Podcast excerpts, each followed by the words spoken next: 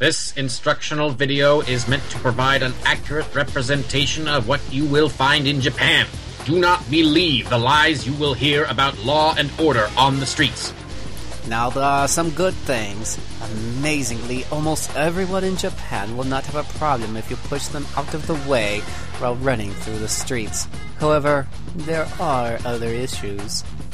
You'll be glad there are so many loose things in the streets because the odds that itinerant Japanese men will decide you are disrespecting them and just and thus need to have your face rearranged are 100%. Got that? 100%. But the odds that the police will ever follow up on any of these incidents are absolutely minimal. So if you're good enough to survive the hordes of angry men who want your blood, you can beat them into the dirt with no consequences whatsoever. So just remember to be in the best shape of your life and carry plenty of weapons with you. No one will ever search you, and they help a lot when it comes to making people bleed. Here it comes, podcasting's finest few hours of gaming prizes. Action RPG fans, come on down. Final Fantasy players, come on down. Might and Magic lovers, come on down. And Disgaea fanboys, come on down.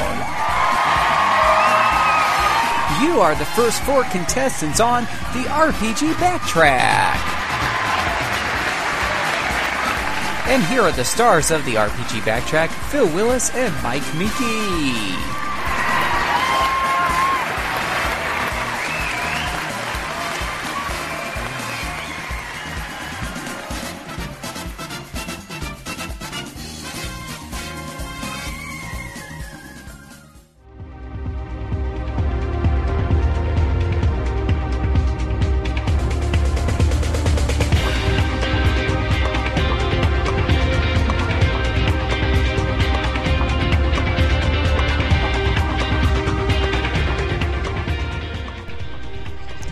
Polish your swords and prepare your spells?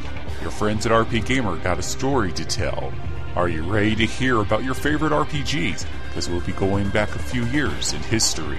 If you've got a backlog that is really long, we'll tell you what's right to play and what is wrong. We got RP Gamer staff on the mic to talk about these games for most of the night. So pull up a chair, we will give you no flack. You're listening to the RPG Backtrack.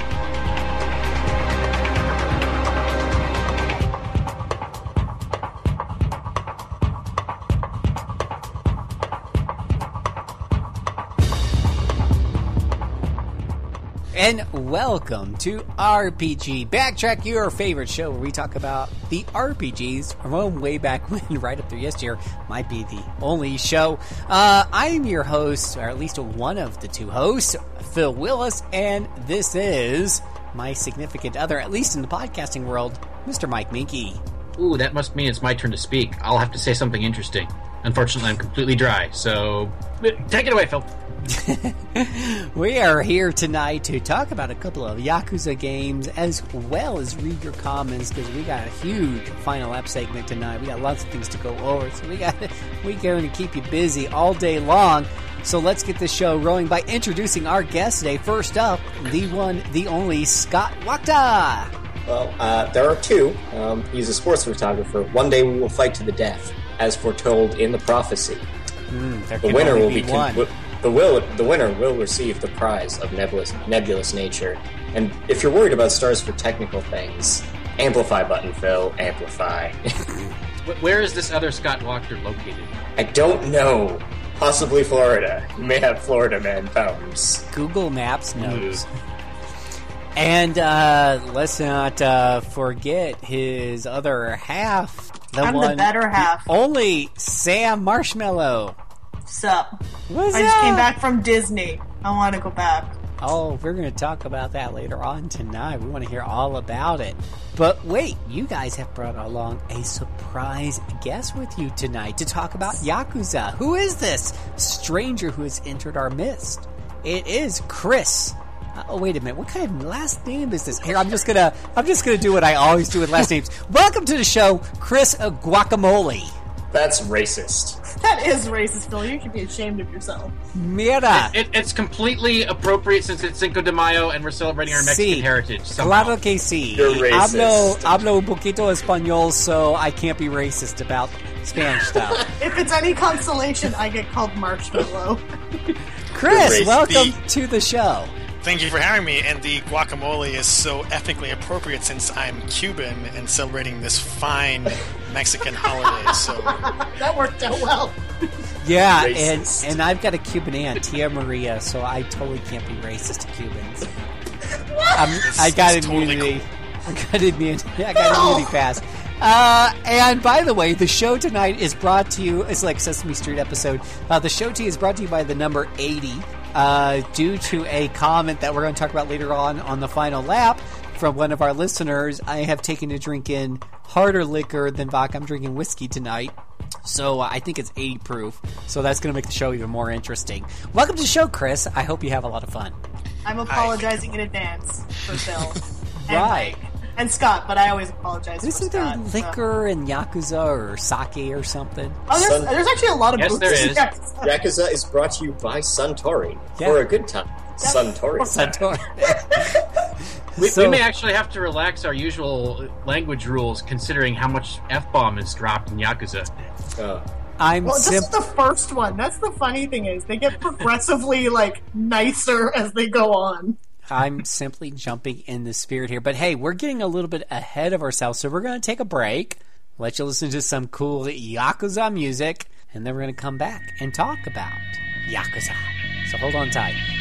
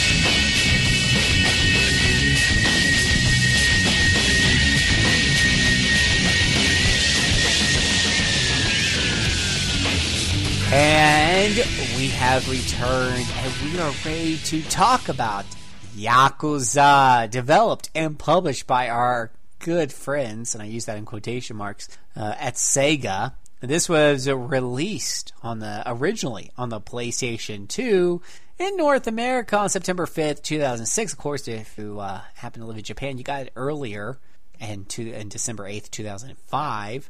And then, um, boy, if you also lived in Japan, you also got a PlayStation Three version, November first, twenty twelve, and a Wii U version, August eighth, twenty thirteen. Anyways, uh, I've got a copy. The PlayStation 2. Anyways, this is a single player action adventure experience coming to you on, I think that's a DVD format. I don't think that's Blu ray. that's DVD man. Yeah, PlayStation 2. So, anyway, let's talk about Yakuza. So, I've got sitting in my closet here. I've got a huge backlog. I've, I collect games. I consider myself a collector. When people say you're never going to play all those games, you're right. It's all about having a collection. Sometimes I get a hair at my rear end and I want to play an open-ended RPG. I've got five to pick from or 20 to pick from. One day I might want to play kind of like a fighting RPG game set in some sort of Japanese location. Hey, I got Yakuza. Well, So- also, just to keep in mind, Phil, you might actually finish this one. Yakuza games are generally under 10 hours. Woo, short. Extra They're bonus.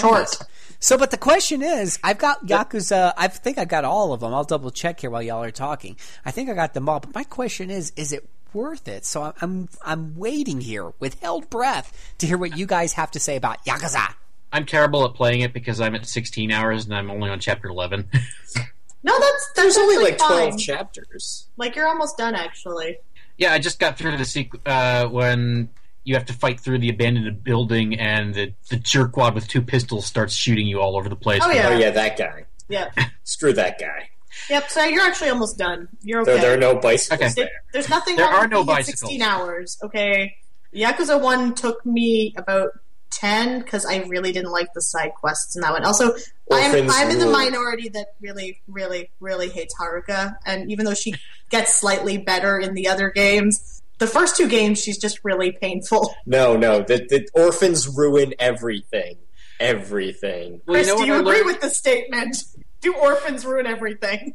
You know, I I have a friend who appears as a guest on one of my other podcasts, and uh, he blames orphans for everything, particularly war orphans. So Oh, Oh boy. Well, no, no. Like, I'm sorry. Shinta and Kum don't make any damn sense. Haruka ruins an entire chapter of this game. Yakuza Okay. 3 gets thrown out the window for orphans. Orphans Yeah. ruin everything. Haruka, I guess we should explain. So Kazuma Kiryu is a he's a gangsta.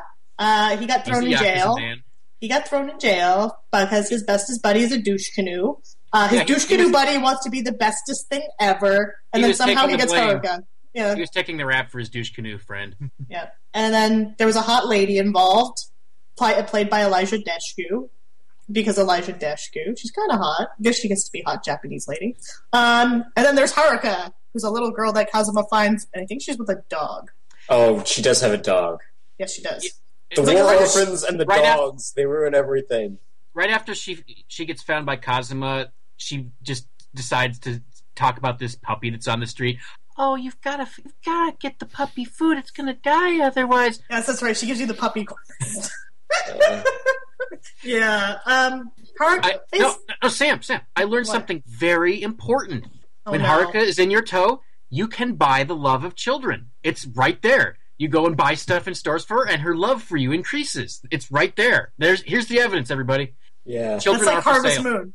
That's like Harvest Moon, man. Well, th- this whole game teaches you that mat- shallow materialism is the key to any any person's heart because you know there's a dating su- there's a dating subsystem they introduce that is also you just you just hand the girls mon- you, you hand the girls purses You and know what? win. You know what cheesed me off with Haruka in this game? And she makes you go to the batting cage, and you can't hit zingers. If you can't hit a zinger, she gets so mad at you.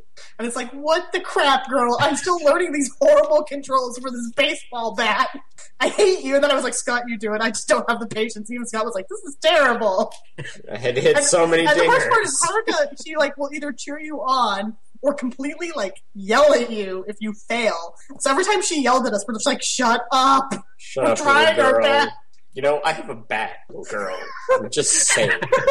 You you have you have per- personally witnessed what I am capable of with a bicycle. I have a bat now. But yes, Don't- there's the series is crazy. It makes no sense sometimes. Don't leave me behind. Don't leave me behind. You're Oh, walking it too fast. It drove me crazy with the first game.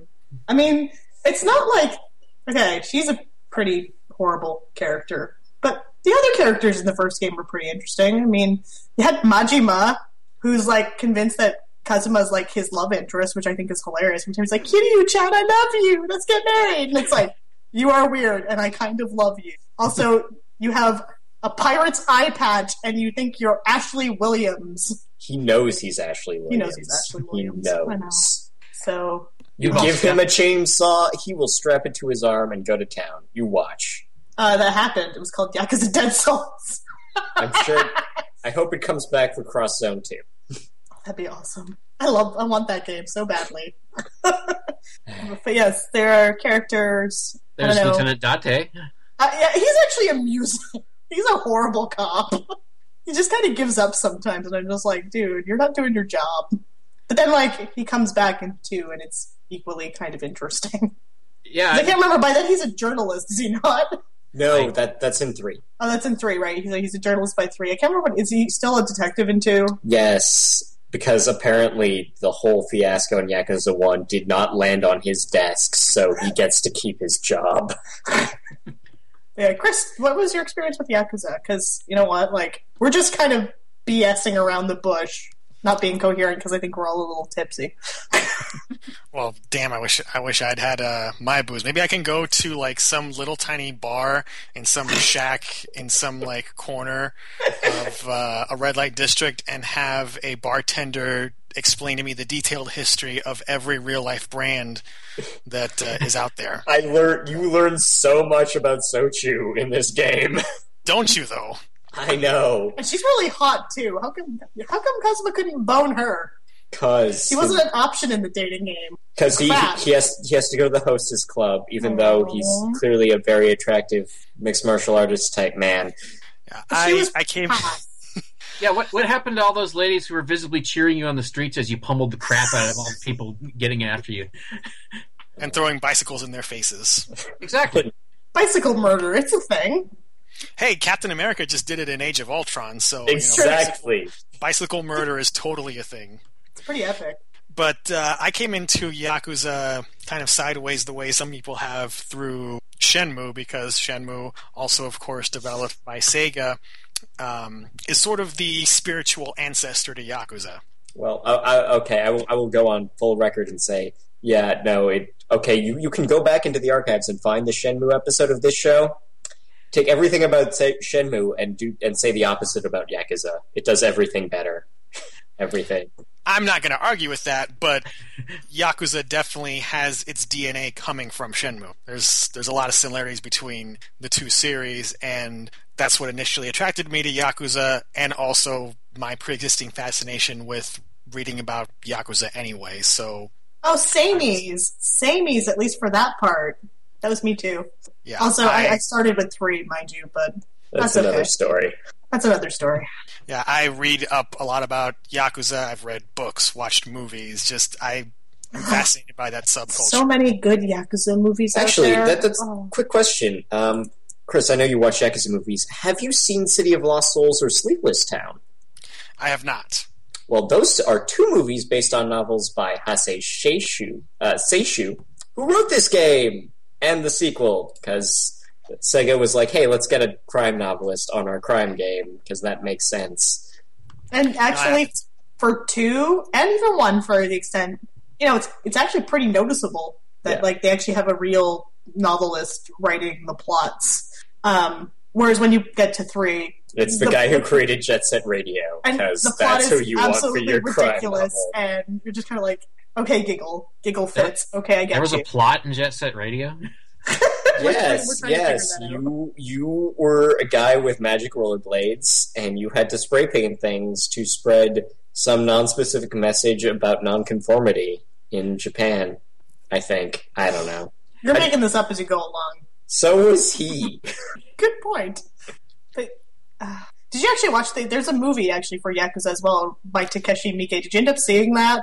Which I had nothing to do it. with this first game at all. Yeah, it's it's really weird. I mean, Takashi Miike movies are weird, but this movie is just I don't know. I So I don't know whether I enjoyed it or hated it. It's been a while since I watched it, so We just remember being confused because okay, so Yakuza One has to do with the whole like There's there's being a billion framed. yen missing. Yeah. And the little girl yen. is ten billion yen missing. The, the little girl is somehow important to this ten billion yen. She's the daughter of the woman. yeah, she somehow Yeah, she ended. She's got a pendant. She she's a MacGuffin girl, and uh, somehow so Kazuma's friend Akira blames uh, blames him for the murder. He accepts the blame. He's imprisoned for ten years. well, yeah, that that's and then just he gets expelled from the Tojo clan, and his fiance ends up going missing. His fiance is a hot piece of butt. She was his fiance. I never heard that. yeah, Yeah, you're, you're spoiler. spoiler. Uh, Oh, Uh, okay. Yeah, I'll, I so uh, hate you for this. How dare you tell me? I'll live with it. yeah, Um, so yeah, and basically what ends up happening is Kazuma goes back to his former boss Shintaro Fuma. He asks about Yumi's disappearance, uh, except that Akira comes back and shoots Fuma, and then reveals that hey, Yumi may have taken the money. except maybe not. except And maybe not. Like again, the game's very good at actually kind of keeping you in suspense as to what actually happened with that money.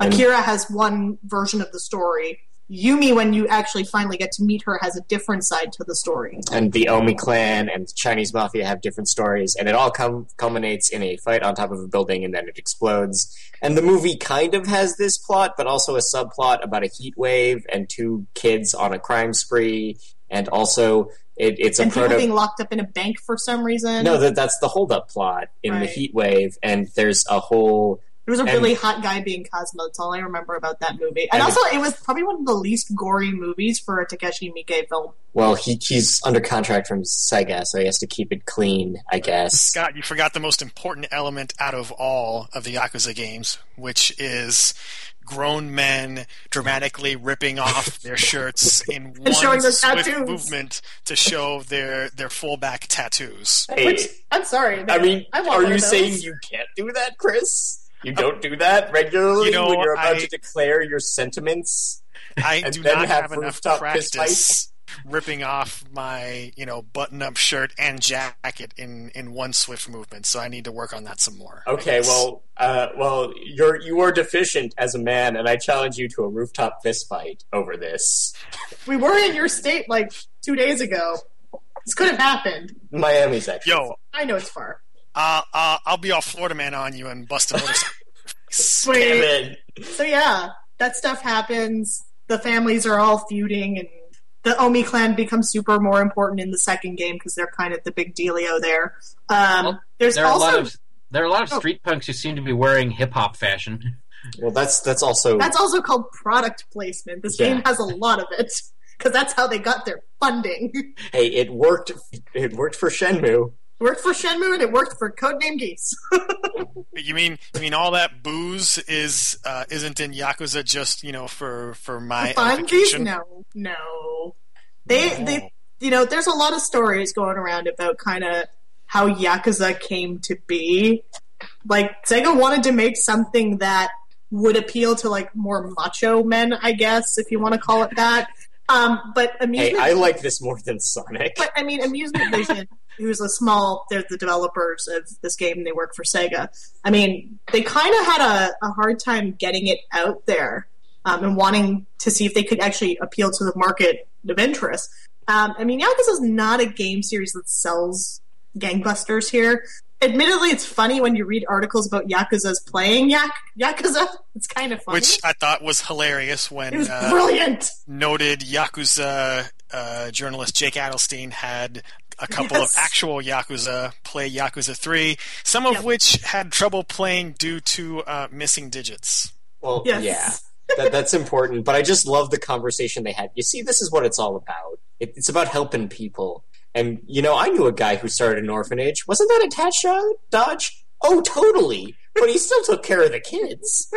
Yeah, I mean, Well, the thing about Yakuza is um, it, it's been a pretty hard series to market here because with the first, I remember at the time that it came out, um, you know, Sega went through the effort of dubbing it into English and bringing in, you know, Really like, like. Eliza, Eliza Dushku and Mark Hamill and everyone. And I remember the marketing; they really tried to pitch it to Americans as sort of like a Japanese GTA. Which it's kind Which is- of it's it, it's almost almost that. It's I, I really would it's it's not because you know it's you know it's pretty linear in the sense that you got a story you're following you don't have you have you know, your your side missions and all but it's not a game where you can just run around randomly doing crimes for the hell of it in the same Well, vein as GTA or I was gonna say- and I and I completely agree with you. I mean, it's it's one of those games where even the combat, especially for that first game, is really linear and it's very simplistic. Uh, I mean, the the best comparison I have is River City Ransom. If that had ever ever I, gone I through. was about to, to say that which you know Well, you do get probably- experience by eating things. You do, well, that's just it. Yakuza's kind of weird, especially in that first game, because you get experience for doing a lot of different little things, like eating food, drinking beer, um, and drinking the beer also usually gave you extra power ups, like well, it gave you power ups, Unless but you it drank also mostly for too much. your yes. Yes. Then you were drunk. you were drunk, and it also actually it triggered more random encounters, which was hilarious. And you stumbled, which I thought was kind of, especially like in the later games, like they actually made a proper animation for Kazuma that there you was get a him drunk really drunk. animation. Um, he would actually wibble wobble, which was really funny. Uh, and I, I believe they started that in three. Yeah, um, which was the first one I played. But um, you know what? I love I love this series. Like the first game, yes, it had the big voice acting back. Actually, to me, I thought the voice acting was atrocious in this game. Like it was for English voice actors and for the fact that they they tried to get people that were recognizable. Everyone was kind of awful in it. Like who they picked for Kazuma was dreadful. Like he just sounded like I'm trying to save you, Haruka. I If you think think that dub is bad though, go the Shenmue go one I know is worse. Go to worse. Shenmue One, especially um, the the little girl with the cat who sounds like some fifty year old woman trying to pretend to be Yes. seven. Actually, Mike has actually sent me clips from Shenmue just so I could hear the horrors of Oh. it. Just because when he was playing through Shenmue, he was giggling Do like you a know where the sailors hang out? Do you know looking- what happened on that day? I'm looking So- for sailors. Can you help me? So I Like, mean, I mean, it, it says a lot that Mark Hamill plays a character in it, and well, isn't he? I believe he's Akira. yeah, Is he not? He plays Akira, and he's like your villain is Mark Hamill. There are many great villains played by Mark Hamill, and This is not one of This them. is not one this- of them. No. this is not one of them. No, and, and Eliza Dushku is Yumi. Um, she's not. is, who is barely in the game. yeah, that's kind of again, you, again, big names, but the characters they picked, it's kind of, it's kind of interesting. Stunt casting. Yeah, Yeah, pretty much. And then Uh, there's Rachael Leigh Cook, who is totally a big name now. Remember her? Oh God, yeah, yes. That's that's who all who giggles. actually does have a role that kind of matters, sort of. She well, that's just it. It's kind of interesting that she's the one, and she's she's terrible in this game. Like, my God, you want to hear stilted voice acting? Uh, she was the champ at it for this one. She was dreadful. Oh, and whoever played Haruka also dreadful, but she played an irritating child. I would give her points Well, for that. She succeeded in that because I was pretty irritated most of the time. She did not sound like a child, but she was irritating, so I'll give her that. yeah. Pretty it- much. Wouldn't surprise me if they dropped their uh, voice acting budget on stunt casting these well known names and not so much on hiring a good voice director. Yeah, that that that's probably it. And I mean, the the the, Jap- the the dialogue is super Japanese, and I'm sure localization had a lot of trouble making that flow. And here's the thing. I mean, they really You, don't, you just don't use honorifics that much in English, let alone Japanese ones. Well, there was nothing more awkward than when you play that first game and Majima in English says, "Hey, Kiryu-chan," and you're just kind of like, okay, in the guy who plays Majima in Japanese, he's brilliant. He's brilliant because he plays the level of hyperactivity that Majima's character needs. Like he's a complete nut job. You need him to be absolutely crazy and kind of endearing. And the voice actor who plays him in the English version, oh wait, It's he's, Mark Hamill. He's Mark Hamill. Mark Hamill, you sucked at Majima. You failed. You failed, and I generally love you. You failed. Like he just Mark Hamill did not bring the level of excitement. I still for forgive him for being Majima's the character. Joker. Well, that Everybody forgives him for being the Joker. He's the best Joker. Um, but I am not I mean- forgiving him for one of my favorite characters in the Yakuza series. So who is an Akira? Now I'm confused. Uh, let's see. Well, but you know, again, it's it's the case of you know you do what the voice director says. If the voice Yes. director tells you to play the character as dour and not excited, that's what you're paid to do, and that's how you yep. do it. Yep. You know, I doubt that he played through oh that was the original oh that was game. Michael Rosenbaum, the Flash. Oh, there's the Flash. That that's hilarious. Okay, makes sense. Uh, yeah, I the So voice do, acting. any, do game- any of the other games have the Virtua Cop like sequence where you're on the road and shooting down Yes. all the Chinese Um, mafia? Yeah, It is in all of them. they always do that. Okay. Like, Is is it any Yakuza- less clunky in any of them? No, um, I thought it was better in four, I haven't gotten. but to you haven't that gotten one. that far because it's in the Taiga sequence. No, um, so Yakuza is kind of funny in that it, like Chris said, it borrows from games like Shenmue, uh, you know, Virtua Cop. It, it borrows from a lot of different Sega products, including the fact that you can play other Sega games inside of it, which is which also amusing. was from Shenmue. Yeah. Yeah, Yeah, although there it's not as much of a distraction to be playing something that's far more interesting than the main game. yeah. What are you talking? Oh no, actually that's true. Air- Afterburner is way cooler than Shenmue.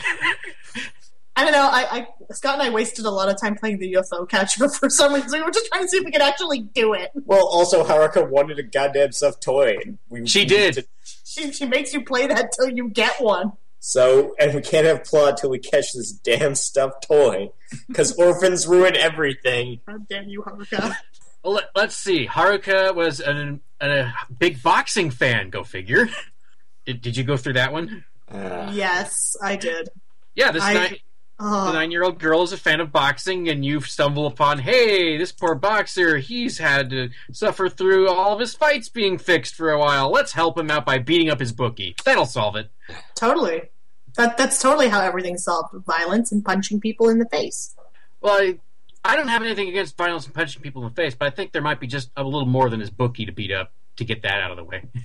just me. I mean, it, there's a whole power structure that is fixing fights. I think. I think th- this guy might be better off retiring. I don't know. Oh, oh, and And Scott he was just called totally, the Jackal for some reason. Is You that know- really a good boxing name? The Jackal? Yeah. Yes, I'm sure. Sorry, I just got excited because Scott pulled up IMDb and I forgot there was totally the whole bit with the Chinese triads. That was really hilarious, and I just kind of giggled the whole time through that because Lai, what is his name? Is it Lai Kao? Lao Long? Kao Long? Yeah. Yeah. Yeah, he's just mental. like, He is. I, I kind of remember I was playing it and I'm like, I still don't entirely understand your deal. His deal makes more sense in the other games when he appears, especially in two. But in the first game, I was just kind of like, what? Uh, what? Okay, whatever. We're gonna have Yakuza versus Triads now because we need to do that. It's like that Simpsons quote. You know, the little guy's gonna do something. You know it because you know he's not a tall guy. He's this little Chinese guy, and he's gonna mess you up royally. And then, okay, I'm trying to remember. Is this also the one with the American in it, I don't or is that so. the later one? Uh, are you talking about where you have to win three matches in a row in the Underground Fight Dome in order to get uh, Kage to tell you his story or help you? No, no, no. Okay, no. I'm thinking that in one of the other games, one of the bosses you have to fight. It's th- it's in three. That's in three. um, there's this random guy in a black cat suit, and you just have to beat him up. and he's like some sort of CIA guy who's like totally onto you. That's but, part you know, three. That's, yeah, that's in three. I was like, wait, was he in one too? No. No, but, lo- But but but part two one. has the best boss of all the Yakuza, Yakuza games, which is the Yakuza boss with the diaper fetish. oh yes. that uh, that, that guy- that that that is the best of all possible random encounters. well, and you know what though, because Mike, he's you'll making through his pretty fast. He's one of the first ones. he, he makes his henchmen pursue the infantilism. Yes, that was so weird. Now you, you can in fact cultivate a fetish, fetish. Fun fact. It just it's it's just a matter of being interested or wanting to. It kind of So- came across like muscle men though. Yeah. Like they had a diaper fetish, but they were like those weird muscle men that like to flex their muscles. Like they were that kind of cult. What was that Muscle Man game, Scott? That was on the Wii Muscle March. That's what it made me think of. Why are you making me think of Choaniki for some reason? Oh, That's what I was thinking of too. yeah. No. nice so muscle. uh, Oh, jeez, I yeah, Choaniki. Oh my god, But I guess uh, gameplay for Yakuza One um, was you- solid brawler. you, it's a brawler. You you you're Like- walking around this red light district of Tokyo, and dudes are like, "Hey, we should fight," and they're like, as You "Yeah." just, disres- you just disrespected me, yo. How are you going to make up for that? Bro, Well, by, be- by beating you in the face with a bicycle. Hilarious. Usually, usually with some f words thrown in because we got to earn that mature rating. Yeah. Well, I mean, the most hilarious part is it behaves also like an RPG in that it's got the random encounter system. Yeah, it like And you then would- guys like, just run up to you and are like, "Hey, I want to pick a fight with you." no matter how much you try, there'll be like people who will just bump into you or will just cross your path and be like, "Yo, bro, I don't like your face. I don't like your existence." I and an then, like a true RPG, yes, like a true RPG, after you beat them to death with a bicycle, they hand you half of the money they have in their pockets. Because I oh, guess I'm this so- I'm runs sorry, the man. Pokemon burst. It's like Pokemon. You beat up the kids with your Pokemon and you get money. That's Their- exactly what you it's take their lunch money. like they make eye, you make contact, eye contact with a guy by accident. You decide you have to fight now. You I had- I win. had I'm gonna be the Yakuza master. I'm gonna beat them all. I can't remember which one it was. I think this happened. To me. bicycle. I choose you. I want to say it happened to me in three, but I had a guy follow me around. Like I just kept evading him, and the guy wouldn't stop was doing the following me. And I'm thinking to myself, I'm like, this he guy. really wants to fight me, but I'm really not in the mood right now. I'm like, because I'm trying to get to other plot. And Scott's like, wow, he really is not letting up. I'm like, I know, right? It's like when like when Professor Genki goes after me in Saints Row and never lets up. My life was so over that day. I know, right? Now, now, I gotta say, when there's not a bicycle to be found, those big traffic cones are pretty satisfying to smack down on people. Like Yeah, the three you got to go for the three foot tall ones because the Right. regular size just don't just don't do it. They don't. It's disappointing that they go away after just a couple of smacks. What the hell? Yeah, that you have you do have weapon degrada- degradation, which keeps you from having just a bicycle in your pocket at all times. But it Or you- makes or you sense know in that- this game. or you know that katana that some guy dropped and you picked up and are using to stab guys in the gut with, but I guess you They didn't don't kill them. Yeah, Cheap What I katana. particularly like is when you uh, smack someone so much with the bicycle that it falls apart, yet you still have the tire left for a few good yeah. You, more you, smacks. I, I love I love that system where it's like, okay, it, it's bent to hell, but I'm going. I've got three more hits with just the wheel. There's I'm another gonna use them. that does that too, and I can't remember which one it I, is. I want to say it's uh, like this the promotional signs. Like you'll break the sign of it and part, and, you'll going. still be able to use one of the poles on it. Like they're great. Um, like this is also a game where you can unlock magical katanas that light people on fire, but bicycle is still the best weapon yeah. Because they're everywhere. Well, and I mean, The, the tables are terrible. They break after just a couple of hits. That's lame. I know. I, we have to expect just. table to be better. It's not. We Chairs are better than tables, which is kind of interesting. And Kazuma can like lift things that are like twice his size. So I'm like, why doesn't the table last a little longer than? Like it should. Oh my goodness. Yeah. This series, it makes me so happy because it's so ridiculous. Though I agree, the katanas that don't spill blood are kind of funny and make no sense. I just I stabbed you 17 times. You're alive and giving me an energy drink. Whatevs, bro. Or they give you a locker key or something weird. Oh, speaking of locker keys, they're, they're, they're the primary collectible of the game. Uh, you find them on the ground, and they or unlock from from people. or from people, but uh, you find them and you go to the coin lock, the, the quarter lockers uh, in the center of this uh, Tokyo district, and there's stuff in it, usually weapons or more energy drinks. And it, do you want to know how many button presses it takes to pick up a locker key you see on the ground? A lot. Seven. Oh, there's a thing here. Do you want to look at it? You, you walk up to the sparkly bit. X. Oh, there's a thing here. Do you want to look at it? Yes. it appears to be a locker key. Would you like to pick it up? Yes.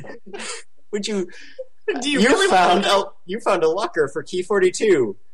Yes. It's like not the button Oh pressing. God, And that never got better. that never gets better. Uh, did the load times get better in the other games? Yes. Circa three and four. Four, what- three and four were like million times better. I wanna Two say- still had some issues. well, two was built in the same engine on the same console, so there you go. Yeah, three, three, four, and Dead Souls. Surprisingly, the load times were much more I mean- solid. I mean, I can deal with it. Here, I've got 30 seconds or so to wait while I get to study the name of these street hoodlums. Ooh, there's still street hoodlums. Well, good, good for me. There's still street hoodlums. Mm. Oh, there they are. But it's not loaded yet. Oh, I gotta wait to smash their faces in. Freaking load already, you stupid game! God damn it! I'm ready to smash their faces. The, the random encounter breaks are painful. Yeah. Yeah, no. Um, I remember. I remember. I'm trying to remember if this was the one I played during Extra Life, but um, I remember the load times drove me a little batty. Made me feel like I needed to take the controller and smash it against something. I mean, you're already using violence upon violence, like bicycles, so controller violence against my wall probably probably not as bad. Though then I guess I mean the controller's gone. I don't know. I just like these games. They, they, you know what? They they were good for those moments of when I was really crusty at something. You just go and you get Kazuma to kill some dudes, and it was great. There's just something viscerally satisfying about having a couple dozen Yakuza dudes come out and you get to slam them all on the ground and kick their faces in, which I, I think is an awesome special move to just have by default when you don't have a weapon. Here, I'm going to smash your face in with my foot. Yeah. You know, I mean, I think with Yakuza, part of what makes the games fun, I mean, the combat system, especially in the first game, it's it's pretty straightforward. It's not the most interesting. Oh, oh, do the cameras ever get better? Yeah, in the third game, you have a fully controllable camera Yes, rather can- than the uh, the fixed fixed angles from the first two. That is horrible inside of any enclosed area. Yes. Yes. Yeah, they they fixed that thing. Oh Yay. god, yeah. By the way, Mike, I meant to ask you since you are still playing it right now. Did you get to the plot twist with um, the other Fuma? Uh, no. Um, where am Okay, then if you're in chapter 11, I don't know if that had happened for you yet or not. Yeah, I have just I've just gone through the horror of seeing uh which is Shinji get killed on the rooftop and Reina all, I didn't see her get killed but I saw her body there and then Kazuma went Okay, so you had like the marriage. Okay, because there's another Fuma, and he actually reappears in another game, and I won't go any further does. than that. Okay. Um, but the plot twist that they have with him is is actually kind of interesting. Does does Haruka get kidnapped again? She gets kidnapped in every game. I multiple times. I've got a running tally going. Um, by the when we, I will I will tell you the final number when we get to Yakuza Five in Well, you this actually show. get to play as her, so let's see how that goes. Oh no! I firmly, I am firmly convinced she will be kidnapped in her own. You are convinced that you play that you will time play as her, and then as soon as you get to the Kazuma section, she's done. Yeah, like she will get kid. Her her chapter will end with her getting kidnapped. Ooh, that's a good bet. I will I will take you up on this bet. If you agree with me, it's not a bet. Well, no, I'm going to take it. 'cause I'm I'm going to bet that it happens in the Kazuma chapter. Haruka gets kidnapped a lot because I'm so orphans tired, ruin everything.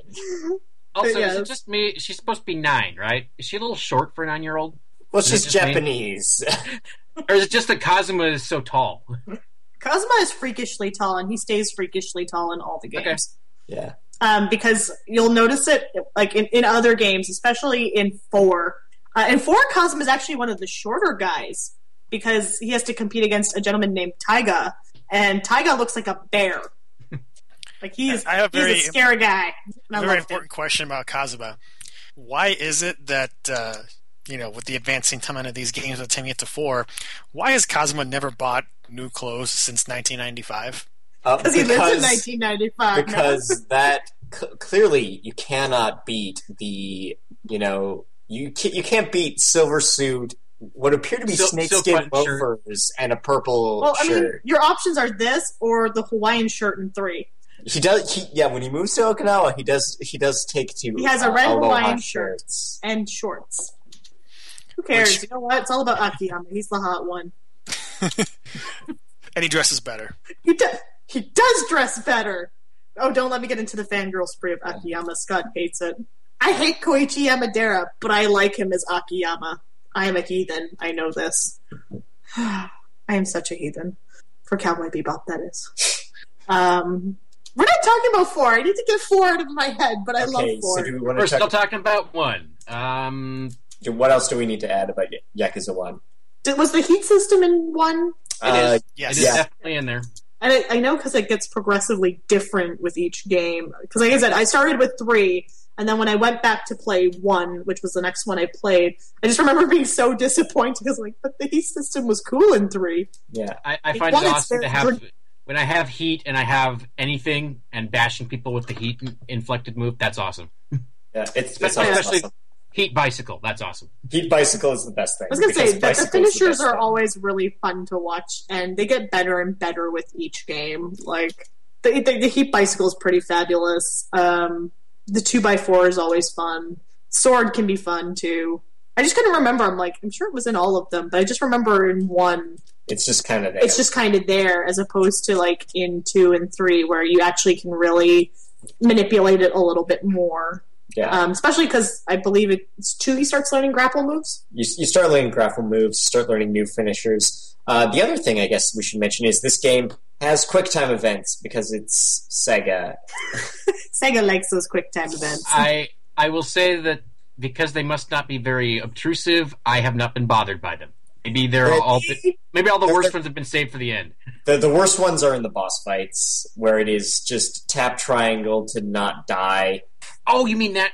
Yeah, whenever somebody gets you in a grapple, you have to hurriedly hit X button, which you aren't using in the rest of the fight, in order to get loose, or else you take a hit, and that's and annoying. there is a couple of them in some of the side quests for like little things it happens more in the like in the later They, games they, they keep they, they take more and more precedence, especially in, this, three three was really in, in bad this for franchise as it becomes more and more Shenmue-ish in weird ways. But yeah Yakuza 1 What have you wrought upon the world, Shenmue? um, Uh, a better series Yakuza. Yeah, but also So- quick time events. go go finish Yakuza One, Mike. I mean, the ending is really solid in this game. Like this, I love the story in this one just because some of the plot twists are really ridiculous, and because I have a real crime writer writing it, there is a little bit of satisfaction coming from those twists and turns, especially the one that you haven't gotten to, Mike. That is really good. Um, I probably would have been done if I hadn't found all these side things that I tried to do. Some of them foolishly, like yeah, Uh, like, some of the side stuff can actually be kind of fun because sometimes you get a really weird side story out of it that you just kind of chuckle over. You know, Um, uh, I want to make a mention about one of these side missions at least because um, it's actually something that reflects upon reality. And there's this mission where uh, Date asks you to help him with some trouble he's got with his daughter. Oh, yes. those were good. And uh, what it turns out is that she and a friend they uh, rang up some really high charges at a host club, which they don't have the money to pay back.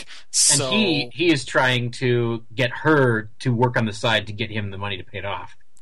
Yeah, so these uh, goons basically have them on the streets uh, to go turn tricks, and of course, as Kazuma, it's your job to go punch people and stop this.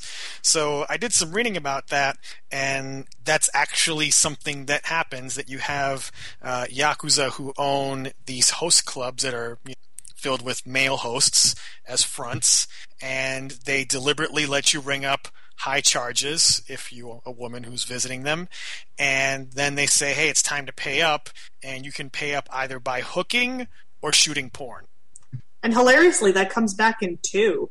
Well, it, it, it remains a pretty. It's a theme. Like it it's a remains constant a theme in recurring a element. It especially for uh, Akiyama in four. I mean, he's a host. He owns a host club, and you know his his logic is you did something bad, you do community service. to me, um, and he never takes money, which is kind of interesting. Well, he just loans the money. And different show, Sam. I'm sorry. I love I, I realize the PS3 era is overall better for Yakuza. I know. I but- know. I'm but sorry. come I on. just Keep I- it tight. Akiyama. Keep it tight. Well, we've also got Kage's son, who is voiced by Cam Clarke, and is trying to run away with uh, the daughter of a head yakuza guy. Yes. Yes, and Kage gets you to go and investigate that because, you know, it's his kid and he wants to make sure things are okay. I mean, and Kage's the eyes of the entire of, of Kamurocho. What does he say? He's got ten thousand cameras. Yep. Like he is the eyes. He knows what's going on before you do. And then he just sits in his office. He's this big chubby guy with like a Hawaiian shirt. He looks very friendly. Wait, wait. I'm pretty sure. Now, I'm remembering the dub here. I'm pretty sure it's pronounced Cage. Oh, that's right. That's right. They called him Cage, even though it's Kage. Even though somebody actually explains why he's named Kage and says it's because he operates in the shadows, which makes no sense if you pronounce it Cage. Yeah. I don't know how that got past everyone. because Sega. Everyone. Because Sega. Sega. Yeah. That's that's the only answer we all They got have. distracted by a hedgehog. I don't See, know. it, it was predicted on Twitter that we would have to bash Sega a little bit tonight, and what do you know? That that came true. At least they let me play blackjack and baccarat. Oh yeah, and ton, just tons of tons and tons of meaningless mini games throughout this this game. And I'm this still bad at franchise. pachinko and I- darts. I, I I don't understand how half of the card games work. I realize there are tutorials, but I'm just like, no, I don't know how Pai Gow works. Okay, there's the sequence when he takes Haruka into the gambling den, and she is apparently psychic about where dice fall. Is does That's, this uh, mean anything? No. Is this followed No. up on? Okay. no, she does not seem to have psychic powers at any other point. Only for one mini game. She's a good guesser. Wow. Haruka's precious. Can we stop talking about Haruka and talk about the next game where at least she's less important? She still manages to get She still gets kidnapped. kidnapped, but at least she's less important. Well, you just told me that is what she does. She is there to be kidnapped. She's I there to make game, right? She's there to make Kazuma I- have feels, okay? Okay, so just for the record, I'm partway through Yakuza 3. The Haruka has been kidnapped count is at seven. Yes. Oh yes. And it's and it just gets worse as the game goes on because the villain in that particular game, like he just thinks it's fun, But and, and different people kidnap her. That's the funny part, but he's the one that points it out. yeah, It's like this is a cool thing to do. So Yakuza 2 released uh, on, uh, one year later, 2006, on the PlayStation 2 on the DV Mediz. And I'm sorry, Mike, but you haven't played this one yet, and this is the superior game to the one you're playing. Damn straight. Well, And I'm it gonna, is- I'm gonna move on right to it. Yeah. There you go. This- Because this- this, one is good enough that it hasn't made me say no more Yakuza ever. Bleh.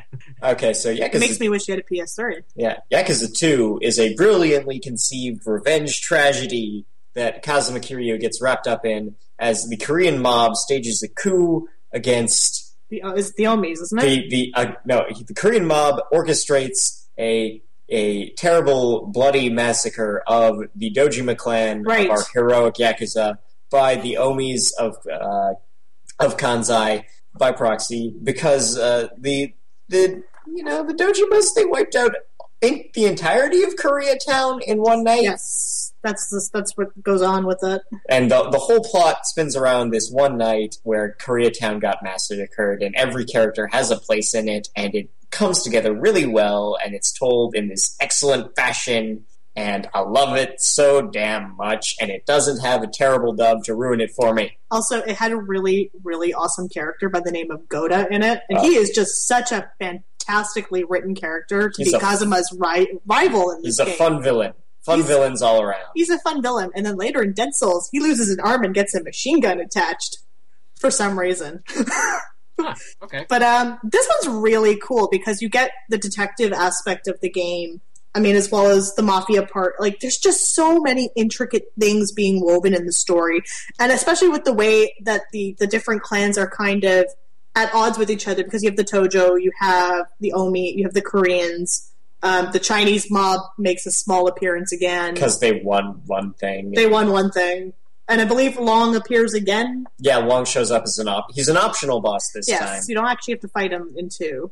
Um, and yeah, you just they're all in just different positions, all trying to kind of get the same thing. Well, they, they, it, it is all just grudges being nursed from this night in the '80s, and it's ah, it Oh, right, and- it is good. It is good crime drama. Well, and there was a character we didn't talk about in one who actually plays a really pivotal role in this one, which is Terada. Yeah, Um, uh, Terada's uh, just a Yeah. minor boss in one, One. and you give him the job of running the Tojo clan. Uh, Kazuma turns down chairmanship of the whole Yeah, of the this whole orga- organization, but in a sort of Captain Carrot vi- uh, veterinary sort of way, where anytime anything goes wrong, he's the king. Yeah, he doesn't want the job, um, so he gives it to Terada. And Terada, you know, in one, when you meet him, he's actually a surprisingly sympathetic character.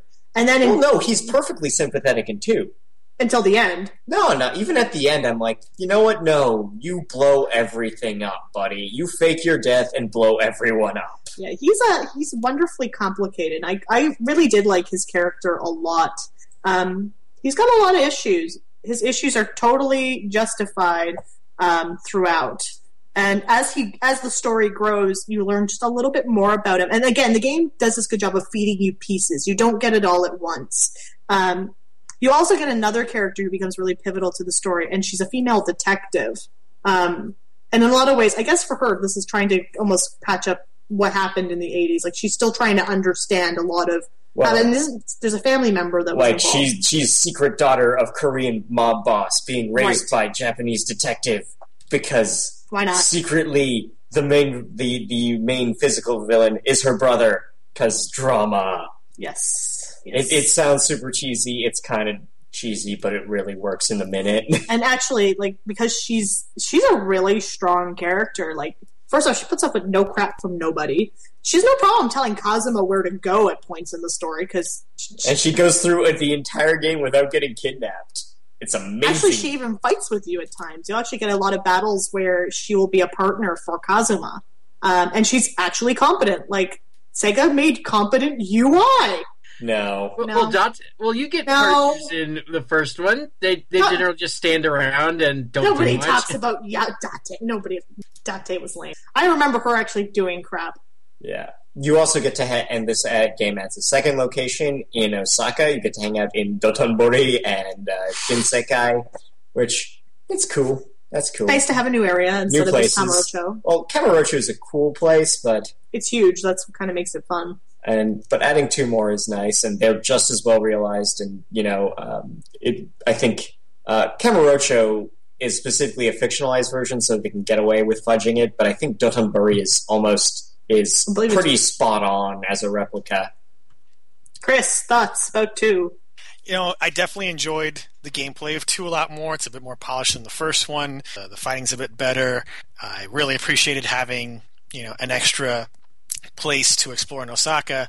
Um, I liked the the slow reveal of the storyline, but I felt it was a little too convoluted. This whole like Korean, uh, really, really, really, really long game revenge plot that uh, you know really just depends very heavily on just the lucky break of Kazuma making um, Terada head of the Tojo at the end of the first game.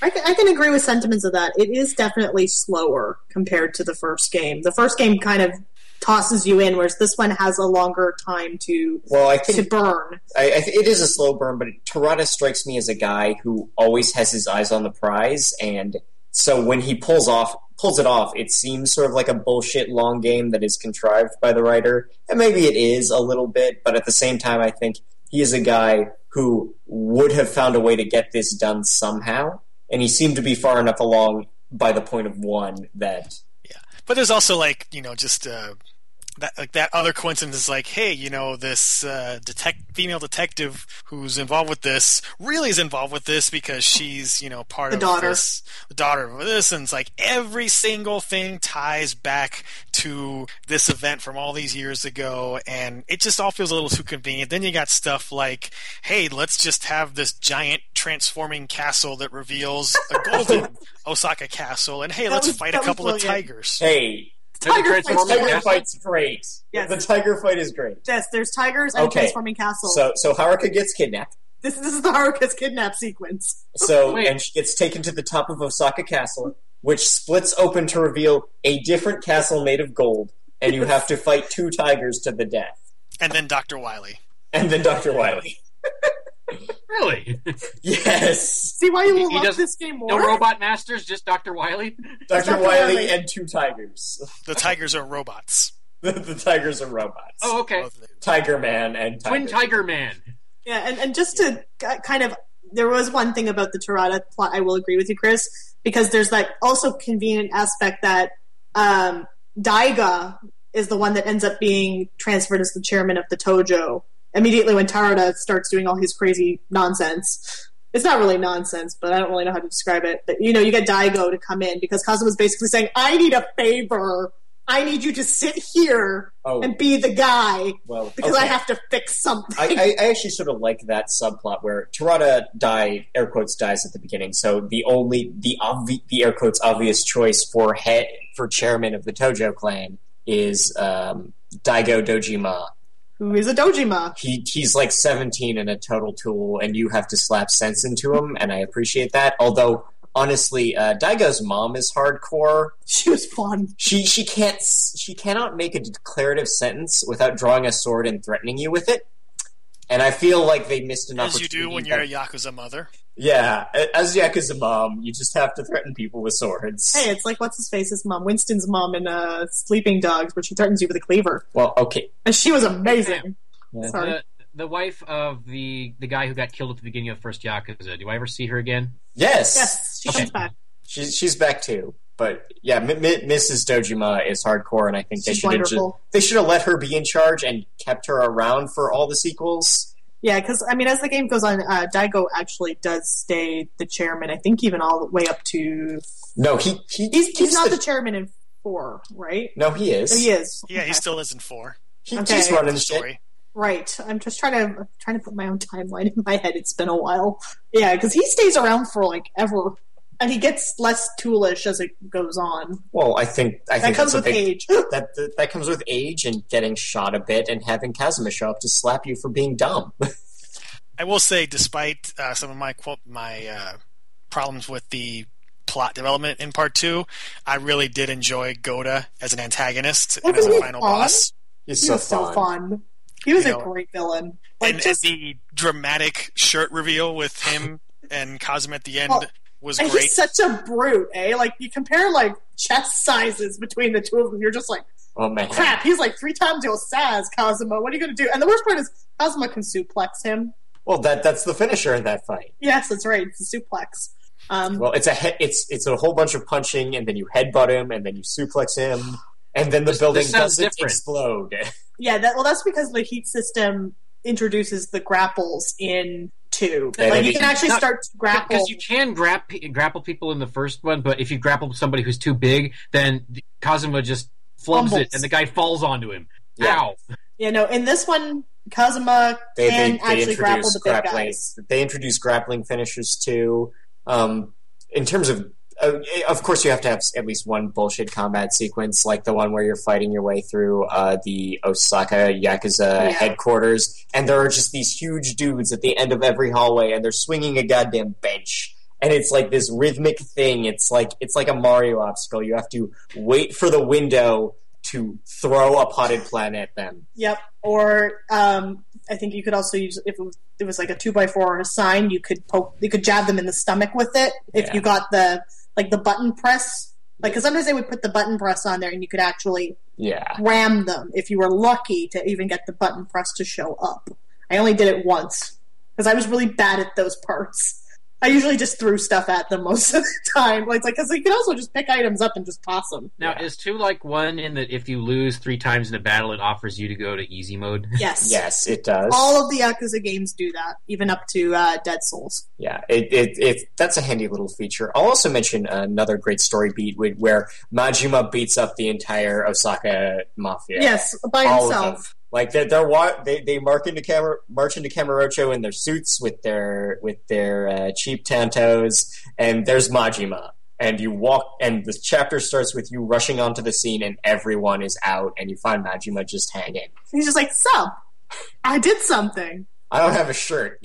Also, wait, it's Kiryu-chan, and then he like goes back to fawning over Kazuma. I love Majima. He's my hero most of the time. So if Mark Hamill isn't voicing him this time, who is?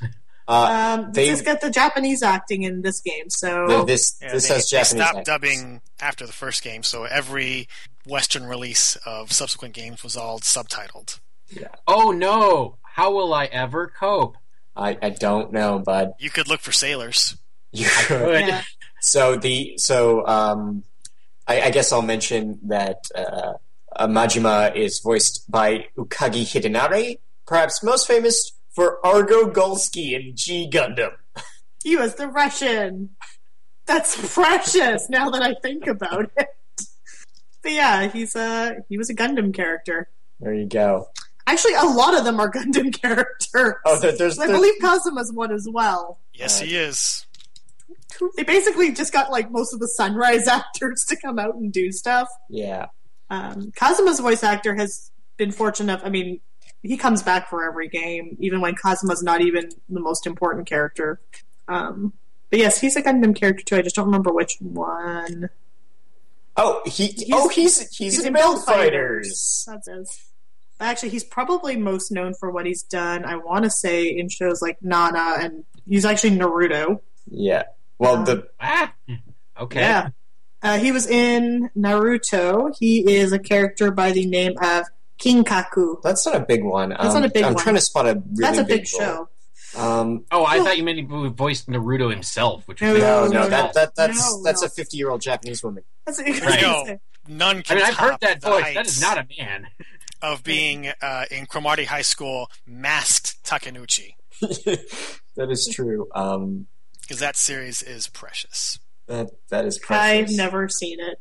Do I need to You- watch this? You have not lived until you've seen Cromartie. So, in other words, this is Scott's fault, and he needs to work on this. It has Freddie Mercury in it Why have I not and a, seen gor- the and a show? gorilla. and a gorilla. Why have I not seen the show? Um, I don't know. You missed out on early 2000s anime. Fix it. He- I'm a horrible wife. I'm sorry. It becomes Scott's job to fix things that I don't know about. That's why I'm watching Zeta Gundam right now, folks. I'm learning. He plays uh, Takaya Kuroda plays Simon in Durara, so he he's a giant Russian man. So, in other words, he's a Russian man, and wow. Yeah. Well, no, Majima's the other Russian man. And you know what, guys? We're gonna have Kazuma and Majima in Project X Zone 2. I am so excited. I didn't even play the first one, but I saw the trailer. I remember peeing my pants because I was just like, Scott, Kazuma, Majima. They're gonna be the best characters in the game. And the worst part is they're from Dead Souls. I'm a little, little sad. It means they're gonna have guns. It's I'll, fine. be- I'll be I'll be a little more prepared for that now that I've started playing Yakuza at least. Yeah. But but I want them to be in a tactical RPG. Then they just walk up and punch guys in the face or pick up bicycles. Not this gun nonsense. That'll be in keeping with half the people in Project X Zone. Yeah. Sad face. But yes, I love Yakuza 2. Unfortunately, this was the one I fell asleep during Extra Life. Tell that story. That was a good Okay, one. Okay, so Sam was playing this during Extra Life. It was the first Extra Life, no less. Eh, The first one she did. Scott And- did not do it. Well, I was somehow awake for the whole thing because I remember popping in at 6 a.m. as you were walking into the side of the building for five minutes in a row, and I'm like, Sam, you need to wake up so you can punch guys. Yeah, that was pretty bad. She fell asleep, controller face forward, Well, the worst part is he yelled at me. I woke up. I moved to a different wall. and then started it all over again. Oh, that was brutal. That was brutal. I actually did end up finishing the game though that night, which was kind of funny. That's why I don't think I remember the ending very well. Yeah, and the game continues the tradition by have by faking the protagonist's death and then rolling to a hymn to some gospel music. I like the soundtracks in Yakuza. They're kind of amusing, especially the battle Well, themes. They're always oh, Well, really. let's see. Yeah, the soundtrack to the first one, I only remember the battle themes, which are a whole bunch of guitar heavy and bass heavy stuff, which is, well, it's pretty appropriate for smashing people's faces in. well, that's because Puts you in the mood for violence. I don't even think that Maybe they were right. Maybe they were right in the congressional testimony in the '80s. Music does cause violence.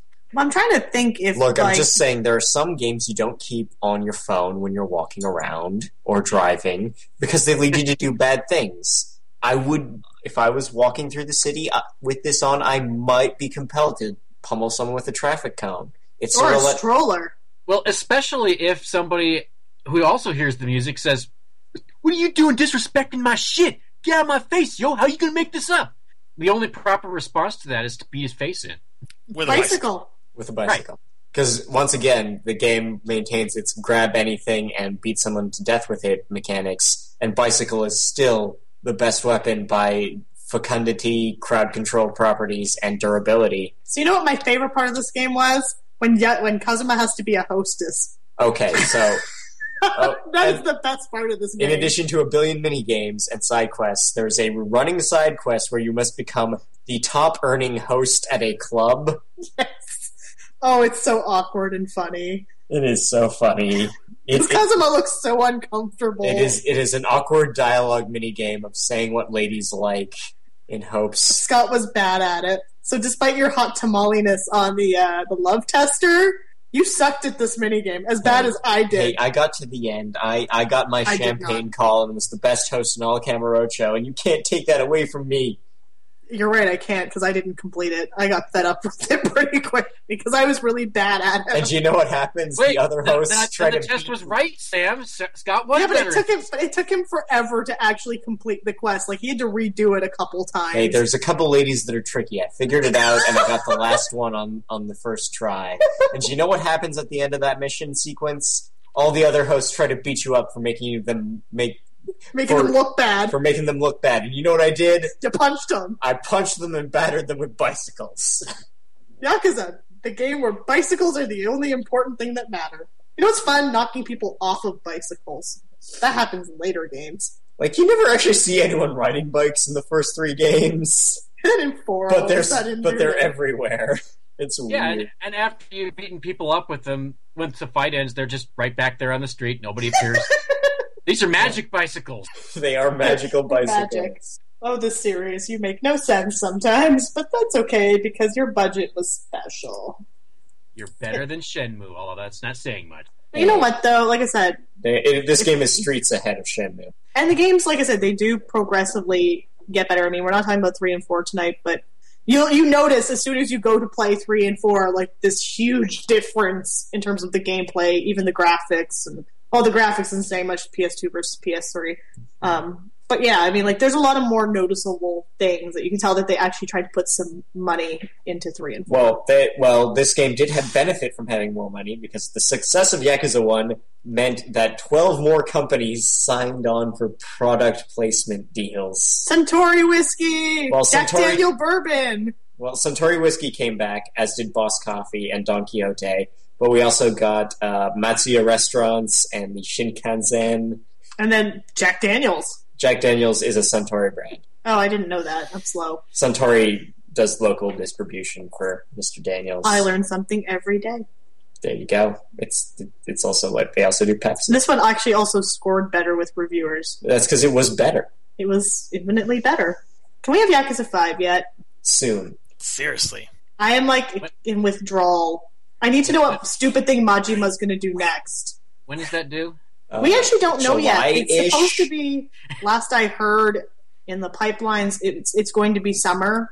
I hope that Sega does something at E3 for it, even if it's just people can actually go play a little bit of it and then actually give us a solid release date. Um, they also are not doing the localization entirely this time, which is kind of interesting. Um, so we'll see. We'll yeah, see. because other than, other than the voice acting, the localization wasn't bad for the first one. Yeah. Well, that's just it. The localizations aren't bad at all. Um, it's just but it with gets the- conf- it gets confusing by the time of part four because for the first game they changed some characters' names, which carried through to the third game. But then in the fourth, they went with It- all the original names. yeah. The the fourth one was localized by a completely different team, Team? and they didn't necessarily get the, the continuity Bible because I suspect the team didn't actually build a continuity Bible. also so- smaller budget. well, smaller budget, nothing. It's like these guys would have had access to something. You well, you would think that you would think that they would have gone back and looked at things from the previous games and tried to keep continuity. Because yes, that was a confusing aspect in four, absolutely. Um, Oh, but especially for certain though, characters' names, you just kind of sat there and like, I think I know who you're referring to, but eh? you know, in in some cases though, when you have these translation changes, that's a directive from Japan. So you know, Mm-hmm. someone at Sega's side in Japan might have said, no matter what names to you, do this. used in uh, the first three, we want uniformity now with this game. Yes, yeah, and, that happens a fair bit, especially with series like this one. Um, that's pretty common. Like I, like I said, you got to wonder sometimes with the level of liberties Sega had long ago compared to um, well, I'm I'm now. actually kind of on board for actually changing um, uh, Kazuma's foster father's name to Fuma because then you'd have Kazuma and Kazuma. Mhm. A little too confusing. That, one does. that- That, one gets very confusing, um, especially because well, there's also how many Fumas in the series? there- there's a ton of Fumas. There's a few Doji. Because there's what there's Shintaro, Seishima, Kazuma. There's a couple. yeah. There's there, there's a lot of people with similar names, and I'm not I'm not necessarily. I don't know how many times I'd be like, I don't remember who you're. Wait, what are we? Who are we talking to? Like, And I, I'm- I had to think about it a lot of the time. I'm, I'm in favor of them maintaining a two Steve limit, is what I'm saying. True, Dad. But yeah. Any final thoughts on this one? Because like I loved it. I thought it was fantastic. Go Um, play them. Go play them. Go I track it down. Uh, that or just keep yelling at Sega to bring over the HD remix of this. So seriously, easy money. Yeah, what, I, I would grab those in. I in would play it again. I would too. And this is like Scott and I have talked about this many times. Here's the thing. They already have localizations for one and two. They don't actually need to do much. The other thing Well- is you have the opportunity to put it on another console like the Wii U. Wii U has nothing on it for third party as is. This Well, could actually be something different for people. It, it would, but in the case of the the Japanese Wii U release, it was a failure. Yeah, I, I saw the sales, but at the same time I'm like, I would play it on Wii U. I, I I, would play it on Wii U or PS3. I would I would be happy to have that, and it'd be nice. I would if, too. You know, to have um, the To have the Japanese of- I was gonna say have the Japanese voice acting. This For- is one of for- those where like I love Yeah. the fact that we we are at a stage in the PS3 era and the PS4 era that you can actually have dual audio on a lot of the games. This is one of those games where with that first one, it's just so painful to listen to that you, you just wish they had just not bothered in the slightest. It's like please don't. Just, I- I'm just still going to take it any day over Shenmue 1's dub, which Oh. you know, would not be averse to a, a, a Shenmue re-release. Sega, you know, digital. Since you did all these other Dreamcast games, that's neither here nor there. But Ooh. How about putting I- it on PC for people so they can experience its awesomeness? Well, I'm Much just easier. saying. They they can experience its unique qualities. Let's just go with a neutral rundown like that. It has unique qualities. I watched Scott play Shenmue. I watched the faces he made. Shenmue, for the record, Shenmue's 2 dub was not any better. Well, Yeah. that's because it's the same people. Yeah, but I mean, just in case you thought it may have gone another way. By the way, I remember you guys distinctively talking about at one point there was a was it a construction worker mini game or like you had to drive the crane? Okay, so so in Shenmue, there's a forklift mini. Because you actually have to do it in Yakuza as well. in, in Dead Souls. Is it better? In well- Dead Souls, it's pretty Well, in. Dead Souls, there is also a forklift mini game, but that forklift mini game is here's a forklift run over zombies. Well, no, there's also the box lifting mini game in that one, and that one was actually really painful to do. About as painful as the box lifting. And I remember it took In me a Shenmue, while it's to do. remarkably like actually having a job where you have to operate a forklift. Yeah. Isn't that Uh, fun? So much fun. But you know, I, I think these games would definitely benefit from some digital distribution because you know I have an I have a first gen 60 gig PS3, so I'm fine because I've got my backwards compatibility. But these games weren't exactly produced in huge numbers, and Part Two in It's particular. impossible to find. Yeah, Yeah, I got it right when it came out because if I remember correctly, it didn't come out in America until 2008, Yeah, I, I got mine actually from. and it was a pretty staff- small print run. Yeah, one of our staff members, God bless him, Adrian Denowden, actually found Yakuza 2 for me in an EB near his house. And he knew how much I liked the series, and he had asked me, he's like, Do you have to? And I said, No, I can't find it anywhere. He's like, Well, I found it. So I'm going to buy it for you. Do And I said, Do you want me to pay you? He's like, No, your happiness and giggle fits will be good enough for me. It's fine. Um, and that's funny because poor Mike, I'm sure you noticed the label on Yakuza 2. Oh, I did. You explained it. Yeah, I have. I'm, I'm looking at complete copies on eBay right now. They run around seventy-five to eighty bucks. yeah. Good that's lord, thing. I got it- that's it expensive. Nothing Yeah. when it came out because I got it It- right when it came out. I remember But- Adrian said mine was about 13 bucks when he found it. So he got it pretty cheap for me. Um, I had to actually, Scott, God love my husband, uh, he reprinted a proper label for me because I hate boxes not having. Well, it proper had it had the terrible. It had the PAL game. labels on No, it. no. Oh, yeah, the EB labels. It had the terrible EB placeholder label that they do for hate used games labels. that come in. So Like Scott you, you know one. it belonged to some kid who put all his his games in one of those binders like he used to do. Yeah, Scott made You know, me my, my my final thought, at least you know, for this series is, especially with Part Two coming out so late in the game of the PS2's lifespan, is you know, it's improbable that this series has gone as far as it has in the West, and every time that a game after the first has been localized, it almost seems like a small miracle to me. Like It is a small It is miracle. this, it is this little piece of magic that you have to buy before it Well, disappears. let's face it. You know, after Dead Souls came out, you know, and they and Five had just come out in Japan. I remember, like, I was just driving poor Scott crazy because it was like they're not going to announce this. They're going to drive me crazy and never announce it. And then all of a sudden, yeah, because the Five's coming, and Scott's like, I- "Are you I felt done?" that I felt that pain, and you know, I don't mind missing out on some of the games like Kenzan or Ishin or Black Panther, but But Five, Forget five. Now we got five. But looking at Yakuza Zero, it's like, oh my god, I want this, and who knows what I the chances too. are of this ever happening? Well, Probably know, zero. you know, sounds what? fantastic. somehow I think I'm just going to end up buying two copies of Yakuza Five to prove a point. yeah, I I want Zero so badly too, Chris. Like you're not alone. I actually I'm one of the weirdos that wanted Black Panther because one of our staff members went to uh, TGS and he actually played Black Panther for me because I begged him. I said, "Please go play back Black Panther and tell me what it is." And he was like.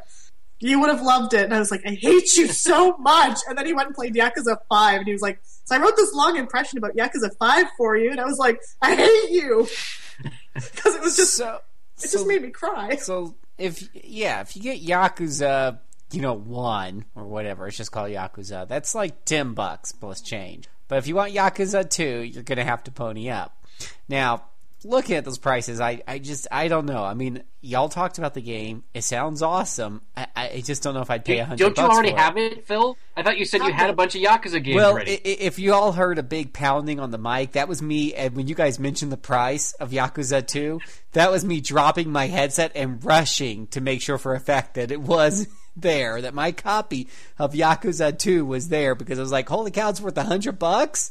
Boy, I better make sure I really got that. I was pretty sure I did. But yes, I have Yakuza 1, 2, 3, 4, and uh, something about undead people. Yep. Yep. Uh, Good. It probably, it all. probably bears mentioning though for people who um, either the hardware or the cost of getting those first two games is not an option. That uh, with three and four, they each have very detailed um, cutscene Histories, assembly histories of. They, the they five kind of recut the. they- They do recut the plot cutscenes into a quasi movie. That's what I watched before I play three. I, I did that because that was actually the game I bought my PS3 for. Um, to prove a point, because I was so excited when I had never heard about it. One of our staffers was like, "You should play Yakuza. You probably love it." I said, "What is this magic?" And then I went out and I dragged Scott with me, and I went and I bought my PS3 and I bought Yakuza 3, and I sat there I think till about two in the morning, and I was just like, "What is this magic?" Now, the the reason why she bought it to prove a point was that it was the same day Final Fantasy thirteen released, yes, and we said, "No, good sir, no, we will take the game about manliness." Well, and the guy was confused because he was looking at me and he's like, "You're a girl, don't you want Final Fantasy?" And I was like, "I, I want, I want Yakuza 3. And he looked at me, he's like, "Are you sure?" Oh, that that that's Like, the other. Yes. That's the other bit of special that surrounds this franchise is Sega picks the worst days to launch them. Yeah, yeah. So Final Fantasy 13's launching, and there's me in the store with Scott. He's carrying my PS3, and the store we bought the PS3 at didn't have a copy of of three. And the guy, I believe it was Game Shack we went to, Yeah. which is local in Toronto. And the guy just gave me this bizarre look because I'm this, you know, I'm five foot nothing. And I'm like, I want a copy of Yakuza 3. You sure you don't want Final Fantasy? Yes, I'm sure. Now give me the goddamn game. Give me the damn game, you gatekeeper. Pretty much. Play That's what I how I want. felt. Well, like I said, then we took it back to Scott's house, and I, like I said, I was. He's like, "You need to come to bed." I'm like, "I'm not done Okay. beating up guys." Just, just for the record, I'm double checking what came out on September 9th, or um, what what day? I September. believe it was March when Yakuza Three came out. No, Yakuza 2. Are you looking for Yakuza? I'm, I'm double checking Yakuza 2 uh, for North America. just to see what September other 9th. thing it was competing against. Yeah, seeing what was competing against in September. And September the 9th was NHL. was NHL 09 and TNA Impact. So Let's not also forget the fact that by the time Yakuza 2 came out here, the PS2 was dead. By More or 2008. less. more or less. You know, who Yeah. nobody was releasing anything on the PS2 except for like Had budget Persona kit 4 come games. Well, there was Budget Kid Games and, And NIS NA America. and NHL 2K9, obviously. like I said, our good friends at Nisa, man, they were milking the PS2 for as long as they could. They published the last PS2 game, man. Like that was pretty funny. The Sakura Wars. Which I you like enjoy. Sakura Wars. Yeah. that was a good game. But yes, I mean, I I'm with Chris 100. percent Like if they could get this up on PSN as a PS2 classic, both of them, I feel like people would actually maybe Try. take more notice and even try them out. Especially because the nice part about the PS2 classics is they're usually only about five bucks. Some are nine, depending on what it is. But if Sega was intelligent, they'd go the five dollar price because I think that would be actually a good point of entry, at least for the first game. You That want to was sell a it. big, big if you just said there, Sam. I say that because I think with a game like two having the high price point that it does, they could get away with selling it for about ten. I mean, there are games in series on the PlayStation Network that have different prices. Suikoden two and one are a great example of that. Why? Because Konami knew Suikoden two they could make some monies, so they went for ten dollars, and then for some reason reverted back to five. I don't know why. I get confused with Konami some days. But yes, think- I, I, don't want you're the them. I want them to be on PSN. I'd love for people to be able to play the first two, um, or even just as a PlayStation Now option. You know, give people three and four and and Dead Souls. Give them the chance to try some of these games out because they do have a lot to offer different kinds of players. I mean, they offer as much to an RPG fan as they do a brawler fan, and that's kind of what makes them fun. They are multifaceted games. If you don't like a story game, then yes, I, I would not say play Yakuza. Please don't, because then you're not going to have fun. But if you don't mind really fun stories and really crazy characters and Haruka, um, I mean, there's a lot to like. There really is. Orphans ruin everything, man. Yes, Scott, orphans ruin everything. the worst chapter of Yakuza 2 was the one where Haruka was getting, like, weirdly propositioned by that Talon agent. Oh yeah, that was weird. I'm sure that happens though in real life. I'm sure it does. That doesn't necessarily mean we need to see it with a character we despise, Yeah. right? Yeah. Yeah. You So, want to try mean- that with a character you actually like. But I mean, uh, again, like just to reiterate, they're fun. They are worth the price of entry. I mean, if you can get Yakuza two for ten bucks and you, or Yakuza one for ten bucks, and you have a PS2, and Sega still refuses my pleas, go Or if for you're, it. Or if you're like Phil and you've got the backward compatible PS3. Oh yeah, like And you, for- and you and Chris. Chris are lucky. You two Yeah. are lucky. I I did not get so lucky with that. Um, thank goodness Okay. I have two working PS2s, so I'm good. Um, but yeah, I like I said, I love these games. I mean, I couldn't believe how much I love them. I mean, I love mafia stories. I love Japanese culture, and like Chris, I look into I love yakuza stories. So I was surprised that I just didn't even know what it was until someone had told me, and I was excited. And then when I actually played three, it made me motivated to go track down a copy of one. And then, like I said, I was very lucky that someone sent me a copy of two. Um, I got a review copy of four, funny enough, and Dead Souls, which I was kind of happy I didn't have to pay money for those. Not because they were bad, just because um, it's very rare at RPGamer that we get a game that we like, like super love, and we don't have to pay for it once in a while. Except for Dead Souls. Dead Souls was special. I remember reviewing that one lower than all the other ones. I got a game free once from RPGamer. It was called Dark. Oh, wait a minute. That wasn't Let's not talk about No, Dark Souls. Phil, you got, you got another one. You got from the abyss, So I'm just saying, you know. and you've got sometimes Cross Edge. Phil's just gonna cry in a corner. Mike, Mike, I can torture you with similar hurtful words. You know I can. I know you can, and I can do the same to you. So let's just stop it now. Let's let's stop this battle. Here, I, here's something that's much more fun. You know my title for this episode? What I know is you- it? You now have 12 hours. That was the only thing I could think of any Yakuza related Simpsons quotes. Ah, You know, are you sure it's not it's gonna be the one about you know the little guy's gonna do something. Next next Yakuza episode. Yay! hooray! I love that episode just because Homer gets so into that battle. you know the little guy's gonna do something, but you don't know what. Homer, go inside. Oh. Oh, oh this series is wonderful. It makes me so happy. Go play them, people. Go play them if you can, or if you have access, or if you have a nice friend like me. Play them. You you might get lucky and find a copy of Yakuza 2 that's not a bajillion dollars. Yes, I'm not a nice friend. I'm not lending my copies to anybody. I, I actually was a nice friend. I lent mine to Mike because Mike actually is very good with my games and always sends them back in one piece. so, so You're we very wrap. nice, Sam. You're an awesome person. We gotta wrap this You're an up. awesome guy, dude. We gotta wrap this up. We still gotta do the final lap. Uh, so so overall, sounds like a lot of fun. And oh, would you say that overall the series is a lot of fun? Oh, my yeah, goodness, it's yes. great. It is it is men with bad skin react overreacting to dramatic revelations and then getting into fistfights on Except top for of buildings. Akiyama. He's the only one that doesn't do it. Now, Bad re- skin and great tattoos. really, Bad skin and great tattoos. really quick, just a quick question for you. Um, I don't want to tie this up, but is is uh, is Yakuza's Dead Souls? It's not, it's not following the numbered series. Is it? Is it? And I've and I've heard some things about it, plus or minus. Is it also a good game?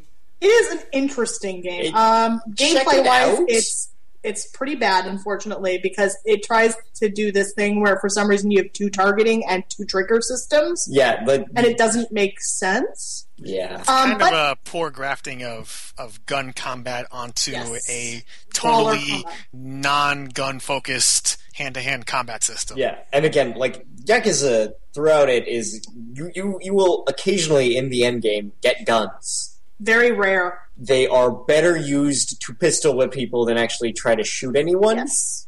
The ones you And- get in one I've found so far, you they shoot exactly one bullet and then Yes.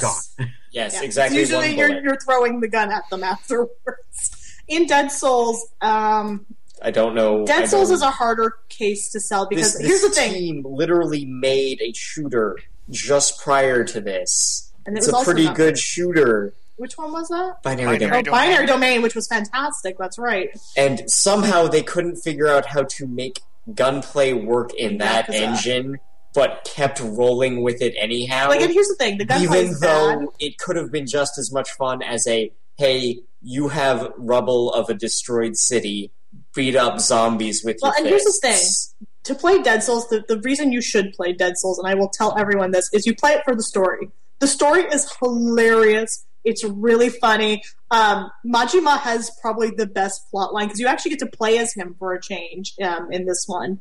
and his plotline is just ingenious because he he thinks he's Ashley Williams, and it's just so funny. Like he gets there's one part where he gets bitten by a zombie, and he's just like, "I've been bitten by a zombie." Turns out the zombie had dentures, So he didn't get so he didn't actually get bit. But he's like, he's having like this dramatic sob story of like, oh no, the, the, the talented Majima was bitten by a zombie. I'm more hardcore than this. And then he looked over and he's like, oh, denture bite. I'm safe. I'm good. I'm gonna murder some guys. I got a shotgun. Let's go. Uh, like the Majima plot just is is hilarious. And actually, the, even even funnier is uh, Ryuji Goda comes back for this one, and he has a machine gun arm, but he also knows how to cook. Was it teppanyaki? Takoyaki. takoyaki. Um, and he will actually bust out his stand randomly for people on the side that does not have the zombies and make food for them. because he can. There's a button to do that. Don't know why. Yeah. Kazuma has this, the most boring plot of that game. Well, the other three Haruka characters gets were- kidnapped. yeah, Haruka gets kidnapped in the zombie apocalypse, but the other three characters are pretty damn funny. Um, actually, Akiyama's plot was actually kind of sad in that one because it had to do with his uh, secretary, Hana-chan, and Hana's voiced by like the one of the greatest Japanese voice actresses ever, whose name is escaping. Aya. Hirano? Oh, that's right, Aya Hirano. So, um, yes, I, I Dead Souls is fun. Get it on the cheap. Don't. That's the only one I would say. Just please don't pay full price for because the gameplay is really rough. But the rest And of while, it is. and while you're tracking down copies of these games, don't forget Suntory. you're gonna remind Enjoy some delicious Jack Daniels. Yeah. yeah, Don't enjoy Jack Daniels. yeah. That that's the only game I think, and I don't know if anyone else agrees with me because I don't know. I know Scott hasn't played it, but Chris. Is that the one you would suggest to people to not pay full price for? Because I don't think I could tell them to pay full price for that. Yeah, Dead Souls is, is a hard sell, especially if you're a newcomer to the series. Don't play Binary Domain. It's you know the the earlier games are worth it to get up to the pinnacle, which is four, at least out of the stuff that's been released in the mm-hmm. West. So I if you're hard pressed for for cash and your only op- one of your only options is like four or Dead Souls, just get four. Yeah. Please get four. It introduces the best character ever, which we'll get to talk about in the next backtrack, and I'm so happy. Yeah. now and, is is two worth nearly a hundred bucks? Uh, I would say Uh, I yes. love it. I love it, but a hundred is A hundred's steep. that that's like real dollars. That that's not something. Yeah. This is where I, you I would say no. Yeah. Great game, but very few games are worth a hundred dollars in in my opinion. Yeah, and I thought you might say that. So here's another way to look at this, right? If you get Yakuza 1, 2, 3, and 4, I've done the math, and it comes out to like 130. Now divide that by 4, and it's like 32 bucks each. Now is that worth it? when you do the math like that, I would say yes. There you go. Pick them all up, people. but that's the thing. Uh, Yakuza 2 is wonderful, and I, I guess I'm the weirdo that would say yes, but that's because I adored the crap out of it. I But I, am s- totally understand why people wouldn't want to pay $100 for. That's why I'd like just keep hounding Sega to put them up on the digital store. I would say hound your Or- local used game shops that are not owned by an evil uh, corporation, and maybe you'll find something that's uh, mispriced or undervalued.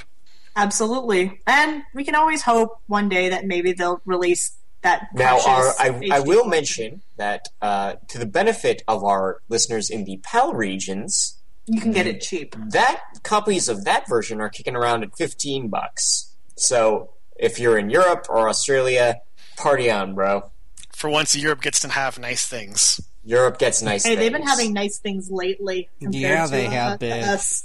Yeah, don't even get me started, bloodsucker.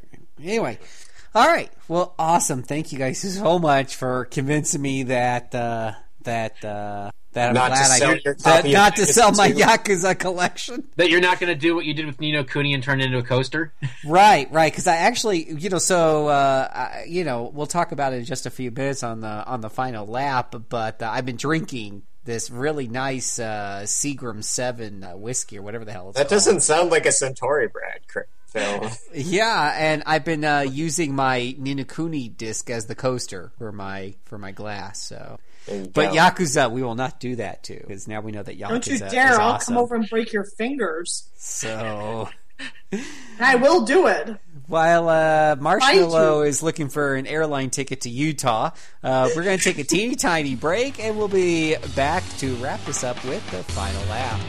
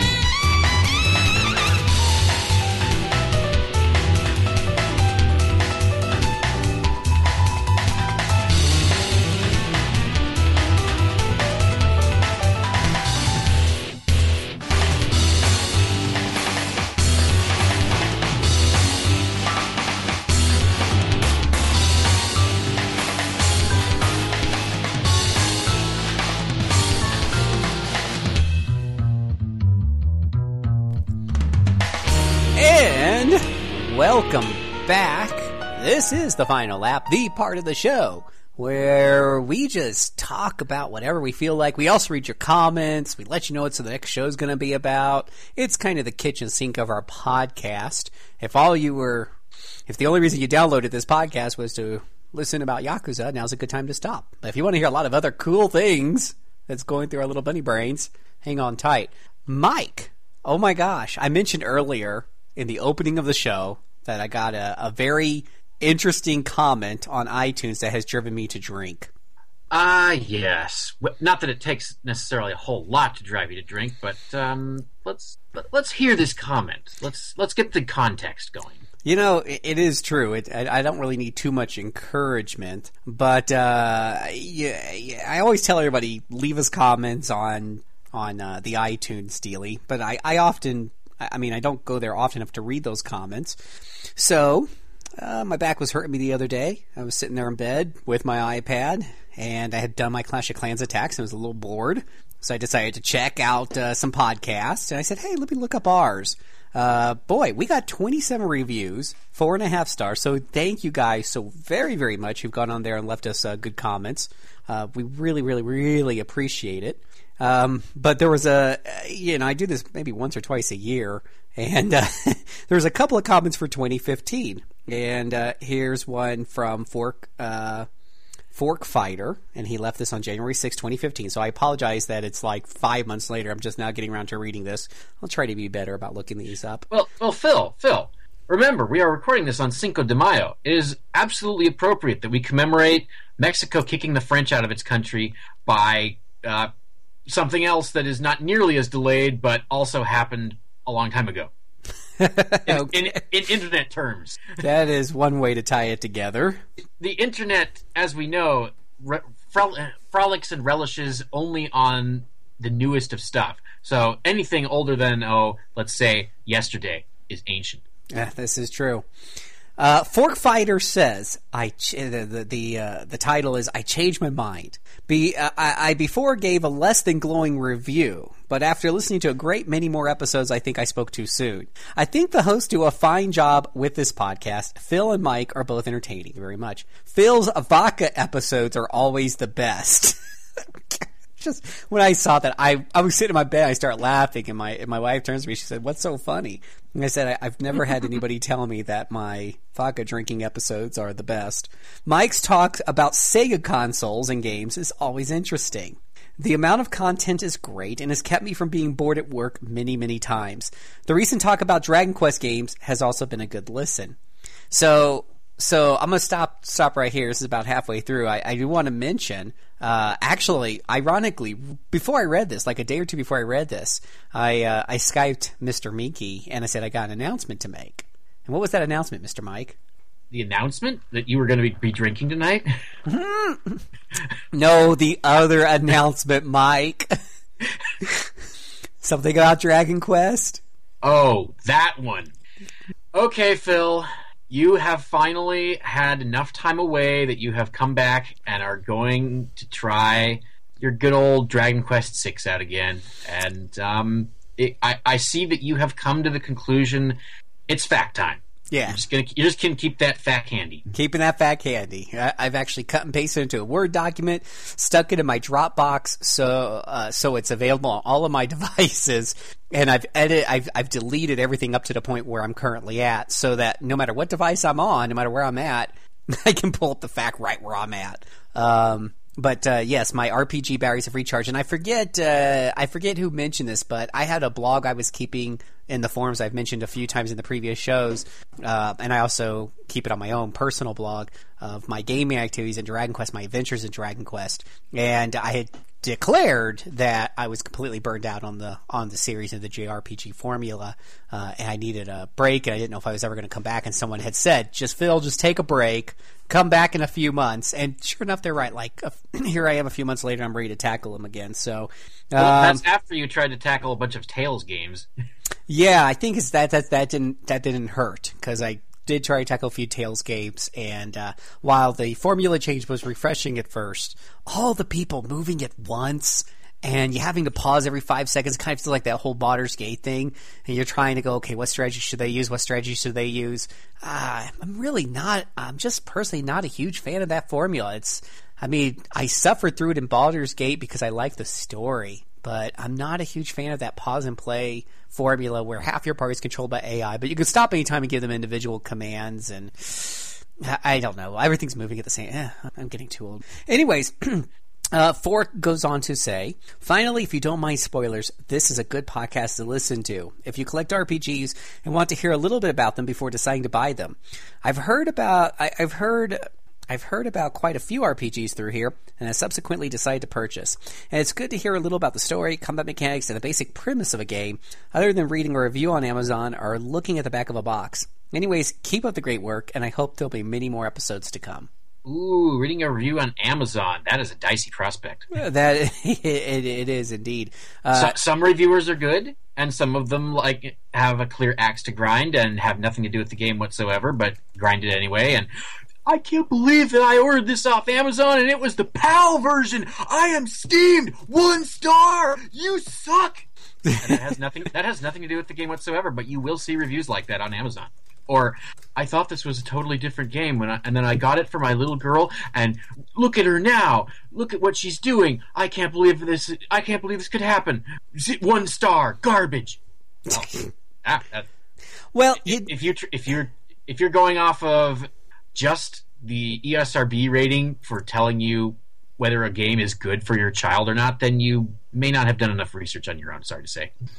And uh, you know, it's ironic you should mention that mentality because the other comment left this year on April thirteenth, twenty fifteen, um, uh, by a gentleman named Random Kill, kind of, kind of almost reminds me of that kind of mentality. He says he only gave us two stars. And he says the first seven minutes of this podcast was ruined by the intro music going on on episode 140. Is it really that bad? That's the name of the episode. Which now makes for two episodes ruined by the sound guy. Good work, guys. Listen, guys, you have way too much intro music as it is. I noticed that from the beginning. If it's now creating an issue for you, then do not use it or dump the whole intro thing. I would much rather listen to whatever you guys are talking about than the sound guy struggling to do his job rather badly, I might add. Uh, So, this is like Hi, hi, sound guy. yeah. Well, first of all, that's me. Thank you very much for hurting my feelings. Uh, no. um, uh, so, so this is, as he mentioned, that's episode 140. So basically, I've done 130. Well, no, because I did do the first 10 episodes. I wasn't here. Uh, I jumped on episode like 10 or 11. So I've done 11. 130 plus. Yeah, 130 plus episodes with great sound editing. And yeah, actually. A couple of our our, our uh, listeners mentioned uh, the audio issue on the forums, and thank you guys so very much. Um, and I was able to go back because of those suggestions and edit those audit edit those audio files and re-upload the podcast. So if you head to RPGamer, if you want a great copy of Backtrack 140, if you like to collect podcasts, if you head over to rpgamer.com and re-download it, um, it will now have the proper volume set on the, the intro. I have no clue what happened. I've done this 139 times uh, or 129 times, and uh, when when somebody pointed out to me, I was like, "No way!" And I went back and listened to it. I was like, "Yes way! Wow, that really is bad." And so I went back to the original files, cleaned it up, and It's a good uh, thing you got. It's a good thing you got on this quickly because those files are pretty large, and you tend to delete them after two. Yeah. sometimes. I- If any of you are ever interested in podcasting, uh, our podcast on the average run, what, two and a half hours, Mike? Three?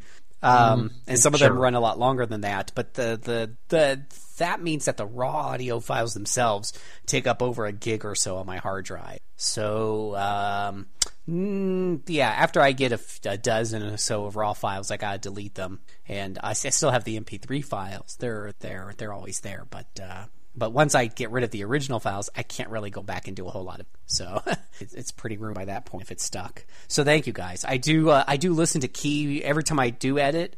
I, I do have a day job. This is something I do on the side. Um, so after we record a two two and a half hour podcast, I I put it together and I can see visually where all the sound is at. Um, and I listen to the transitions. I listen to key points, but you know, it never occurred to me to listen to the first five minutes after the intro music to see if the music kept going on full blast. So it's all fixed now. Random kill. So I'd really appreciate if you go back and give us five stars. Because I did go back and fix it. Just saying. But uh, don't rate us on five minutes of podcast. Listen to the other two and a half hours, and I think you'll have a really great time. Anyway, so there was a there was a couple comments there, but I don't want to just focus on those, Mike. We have tweeter comment and we have forum comments. Oh yes. Well, which do you want to tackle first? Well, let's let's tackle this. Uh, let's ta- hold on. Let me have another drink of my whiskey over here. Mm. Okay, now I'm ready to tackle The Twitter comment. this Twitter comment. Oh, wow, boy. boy. oh boy, oh boy, oh boy. Ah. whew. You know, I, I think I subconsciously deleted. I'm looking for it. I think I subconsciously deleted it. Um, probably should have saved, but I really didn't want to save it. But uh, at right. nine, I think it's N N E I G I N. So Nigan? Nigan, Nigan? yeah. He had a suggestion for us. And we get a, we get a lot of suggestions here on the RPG Backtrack, but this one jumped out at us, Mike. Was it because it was a great suggestion? It's a suggestion. It is that. It, it triggered some reactions. Some emotional reactions, I understand. You had the suggestion that clearly we need to bump up in the scheduling uh, a full force feature on Idea Factory. For- I think you specifically mentioned this this thing, Agarest. Why is that so familiar? Uh, It's almost as if I'm not remembering something, something buried in the recesses of my mind. But no, that couldn't be. That couldn't be the case. Why would I bury anything in the recesses of my mind like Agarest? No, that that can't be happening. Um, yes, theoretically, we could have an episode in which I get to speak on the um, un un. What is the? I'm trying to be neutral here. The unimaginably fascinating. Let's go with fascinating Yeah. facets of Agarest One. Of course, to make it inclusionary and complete the way we generally try, I suppose you would want me to play Agarest Zero and Agarest Two, which are supposed to improve what happened in Agarest One and yes, you can improve the experience of eating a cow pie. You can put some little decorations on it, and it can look pretty. And you might even be able to put some nice herbs and spices on there to give it a definite flavor. But you'll still be biting into a big cow pie. So, what is the appeal here? Why am I supposed to subject myself to more of this particular Idea Factory franchise? And why would I want to go on to try something else by Idea Factory? Like Phil, aren't you just chomping at the bit to reminisce about Cross Edge and how wonderful it was? oh, oh, oh! I, I think I my my hemorrhoids are acting up. I, I'm sure if we had Mr. Apps on right now, we could uh, shoot out those two words, Mugen Souls, that seem to trigger PTSD in him. We could bring out somebody who's played one of the Neptunia games. Uh, apparently, Mr. Apps has started to like, sort of, the most recent Neptunia games, so we obviously have to go back a little. But those are the most recent Neptunia games anyway. We would be going back to the roots of Neptunia when Idea Factory was uh, at its purest, the, the essence of Idea Factory. Um, mm, why are we on this subject? Why did you want to bring this to the fore? you know what? Sure, sure. I'm. It will happen someday. But I have a schedule in mind through the summer, and Idea Factory does not feature in it in any way. Can't imagine why not. I, I have other games that I'm going to be playing in the near future that are not Idea Factory, and the odds are incredibly good that I will enjoy them more than Idea Factory. And my free time has shrunk of late. Thus, the. Come here, Steam. How much time did I spend with that stupid thing? Come here, Steam. There it is. There it is. No, it's not there because Steam is taking the 126 hours that I devoted to finishing Agarest. For some reason, I am not eager to spend again on anything Idea Factory related. I can't imagine why. Maybe somebody wants to share with me what 126 hours can also be put towards that is a more useful purpose, and anything short of perhaps having a shovel bludgeon your face repeatedly would be a more useful purpose. But no, no. Uh, see, I got, I got stirred up for no reason whatsoever because um, uh, Phil, didn't I do a review recently? Can't we talk about that? After we read all the other comments, Mike. Oh yeah, the the uh, comments on our last show. We do have comments on our last show, and None of them had anything to do with Idea Factory. uh uh no, thank you all very much. Those of you who left comments and at the same time did not mention Idea Factory. These following comments were found at forums.rpgamer.com, where you too can join in on the discussion and talk about your favorite retro RPGs, current RPGs, or even our podcast. It's all at forums.rpgamer.com. So, episode 141, our last episode, was World in My Eyes. And we have a comment here from Dark Lancer, because we were talking about Ni no Kuni. And he said, Aw, ah, now I wish I could have the DS version. Pirate Cat was the best, though. Any chance you'll talk about the first Studio Ghibli video game collaboration at some point, Jade Cocoon and its sequel? Interesting that it's also a monster breeding game. Mike, you are in charge of scheduling. What are your thoughts? Yes, there is a chance. I can't say it'll be soon though. That was not on my radar in any particular sense. It I can I can kind of put it there, but I do have some other stuff that I need to be playing in the interim. So at, at least you've raised its profile for me. How's that? So what was formerly not much of an idea for a show, yeah, I, th- I think we can do that at some point. That's right. Uh, y- y'all's comments definitely uh, talk to Mike. He's the one who arranges this stuff. I produce, but he schedules. So um, if you want to, uh, if you would like to influence what games we talk about next, you want to send your comments over to Albert Odyssey at hotmail.com or tweet him at Jumason. That's S Y N. And there. Uh, let's move on. We have a comment from TechSide. He says, This was good times. I only seen a little bit of Ni no Kuni when my brother played it. It looked gorgeous and sounded beautiful. So seeing 15 minutes made me go, Man, this must be great. It was a surprise when I checked the reviews and not so much. I'd love to get an English DS version, but I'd also love a pony. I admit that I wouldn't mind an Idea Factory episode either. Well, oh, come on! Come, come, what is this, a collaboration, Mike? Well, he did backtrack a little bit there.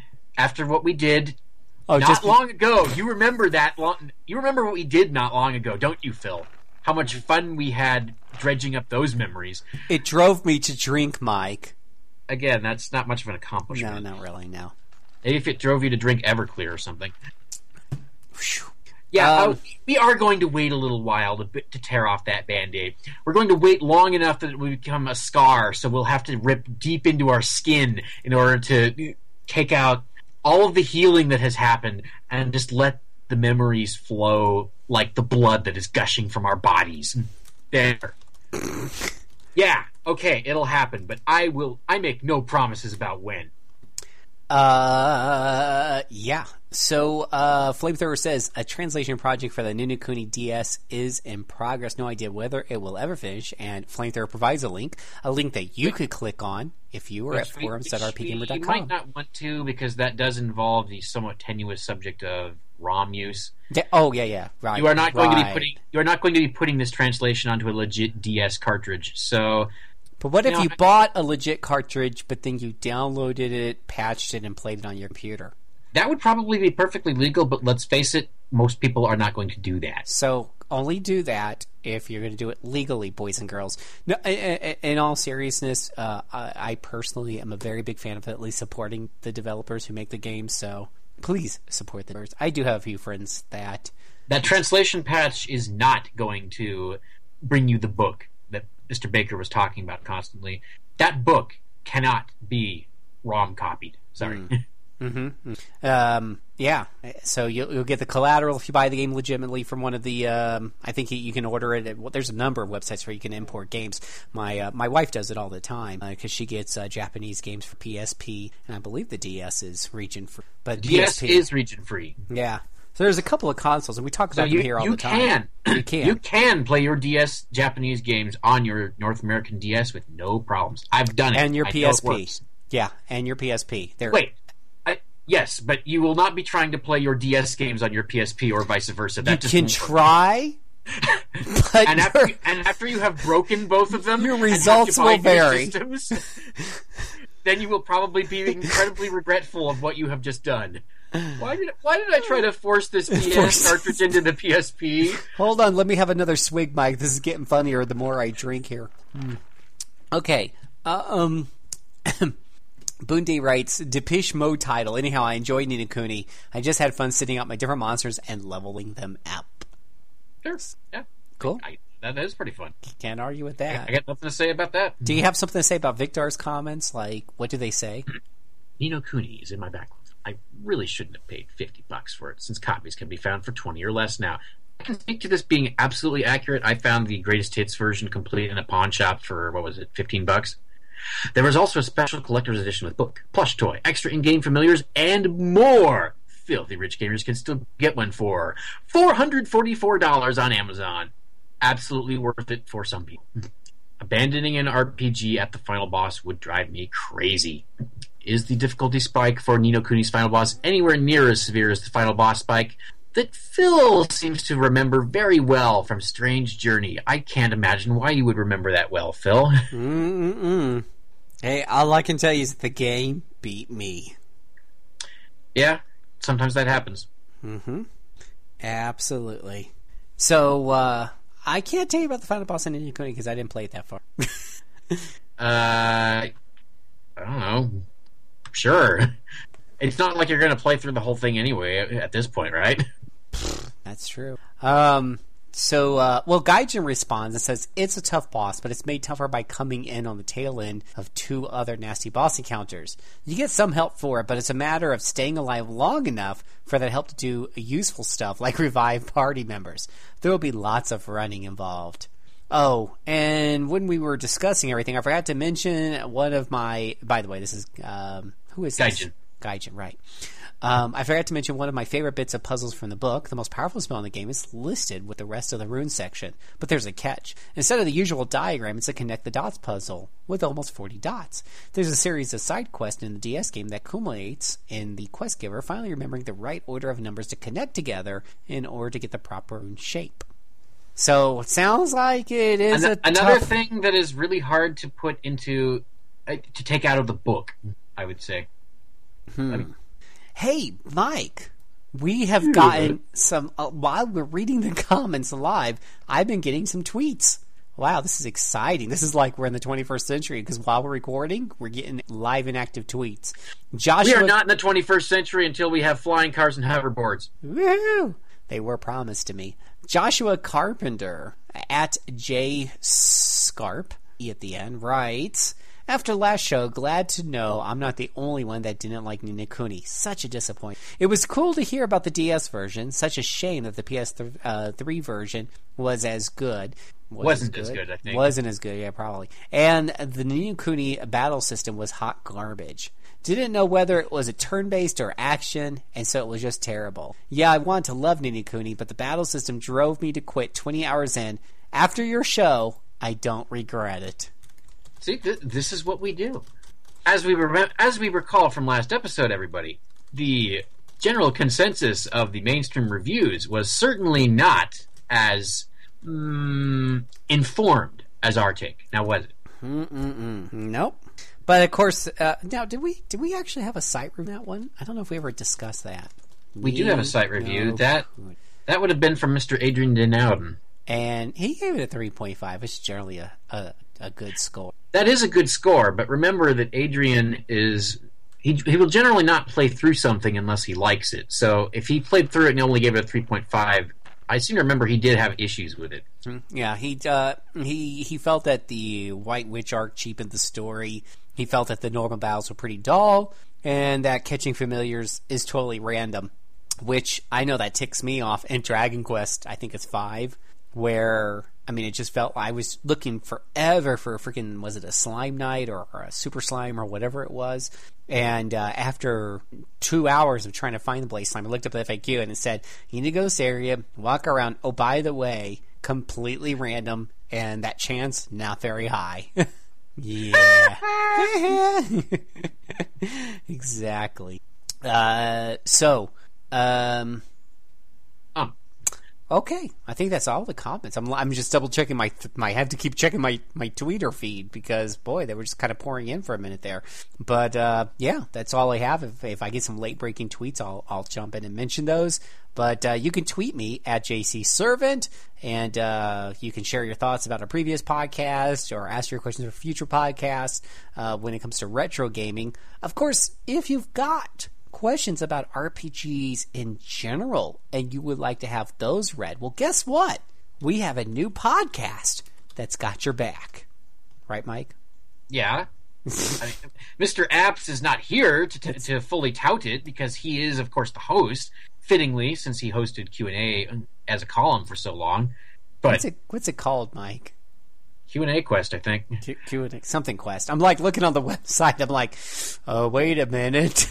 we have active, active topical banter, RPG backtrack, and RPG gast all in the same group. But I guess we haven't made a little link on the side yet for for uh, Q and A quest.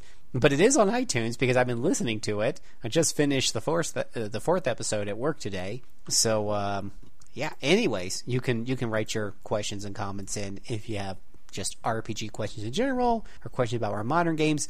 Of course, when it comes to the retro games, though, that's our territory, isn't it, Mike? Pretty much. It's a We, territory. we haven't even come close to going through every retro game yet, so we've we've got plenty of material for the mill yet. 140 some episodes. And I remember having that conversation with you when we started this a long, long, long time ago. It feels like a very long time. I think it's some of the bad games that makes this feel so long. But, and I remember saying, gosh, you know, we're scheduling these shows so far ahead. What happens when we run out of, run out of games? Uh, well, you you have told me that through your wise planning operations, there is no fourth digit for our numbers, so we will not hit episode 1000. That will probably be uh, serve as an ending point. Whenever episode 9,000 999 would be, uh, and at the current rate we're going, that would hit probably around 2035 or 2040, who knows. At which point we will all be playing RPGs on our eyeballs. Anyway, Our eyeballs.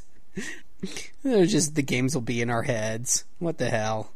Well, yeah, we're just gonna stick all of our cell phone apparatuses inside of our ears, and then we hope that nobody punches us in the ear because that'll really hurt then. But otherwise, it'll be pretty convenient. That's too fun. So, all right. Well, let's talk about our next show. We do have another show coming up eventually in hopefully a couple of weeks, give or take. We We'll see. Actually, two things could be our next show, and it all depends upon which one gets recorded first. One is something that we were going to record a little bit ago, and it kind of got derailed by troubles. That'll be Crystalis, and we might just do that sometime soon. We'll find out. And after Crystalis, we'll be doing this thing that a lot of people seem to like. This this persona thing. But it's not the Persona 1 or Persona 2. What number comes after 2, Phil? Ooh, I that's three. Okay, you put those two together, you get Persona you put Persona and you put 3 together, what do you get? Persona three. That sounds about right. I think that might be that will be very soon in fact. Yeah. And very big. Most likely. Apparently there's, Yeah. apparently there's a lot to say about it. Big, big stuff.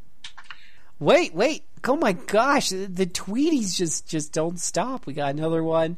Uh, Joshua says it's the Yakuza at this episode, right? That ought to be a fun episode with some Sega bashing to boot. Well, we, we definitely had some bashing going on. Uh, but we spent more time focusing on the Yakuza this time around. Um, oh, Well, yeah, that that's kind of part and parcel of things after say 1995 or so. If you talk about Sega, you have to go into Sega why? Why?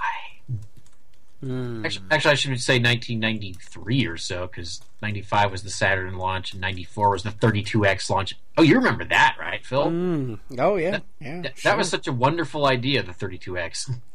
was that the big gizmo that went into my Genesis? Yes, that looked like a big mushroom on top. Oh yeah, big mushroom cloud. Oh yeah, yeah. I had one of those. Remember, remember the nerd that? took it out, That was the best investment of ten dollars I got from a yard sale. and the nerd got it for two bucks. So that means you might have been overpriced. I might have. Yeah. okay. Well, let's. uh So, unfortunately, most of our guests had to. We were running a little legend sync stuff where we talk about. Wait, I promised we were going to talk about what's on with the site. So let's do let's do this. If you head over to rpgamer. Doc, oops, sorry, I might sound a little distant there. Moved my microphone for a second. If you head over to rpgamer.com, uh, you will find a tons of news and reviews and articles uh, about role playing games. We are solely focused on role playing All right. games. And, Let, and- let- let me look. I'm, I'm going to reload the page afresh to see what I get, and I get uh, both an Omega Quintet ad because you know that big Idea Factory logo on there is so enticing. I know we're trying to get away from Idea Factory, and as soon as we load our webpage, it's like in our face. And um, the Warner Archive wants me to visit, which I actually might do because the Warner Archive has good stuff. But that is completely unrelated to video games. Uh, oh, you kidding? Because uh, I I had to jump in here for the Palms in Las Vegas. Book now, rates from fifty nine dollars, sunshine included. For, Mm, oh, play free League of League of Angels. There's this there's this animated lady looking at me saying, "I need a hero." oh yes, and and she she's so so fair skinned and um, shall we say blessed? Um, yeah, No downloads necessary. none at all. Play for free. She appears to have incredibly ornate uh, earrings. I can't see any signs of those being full headpieces. So, wow, that is the size of. What is that?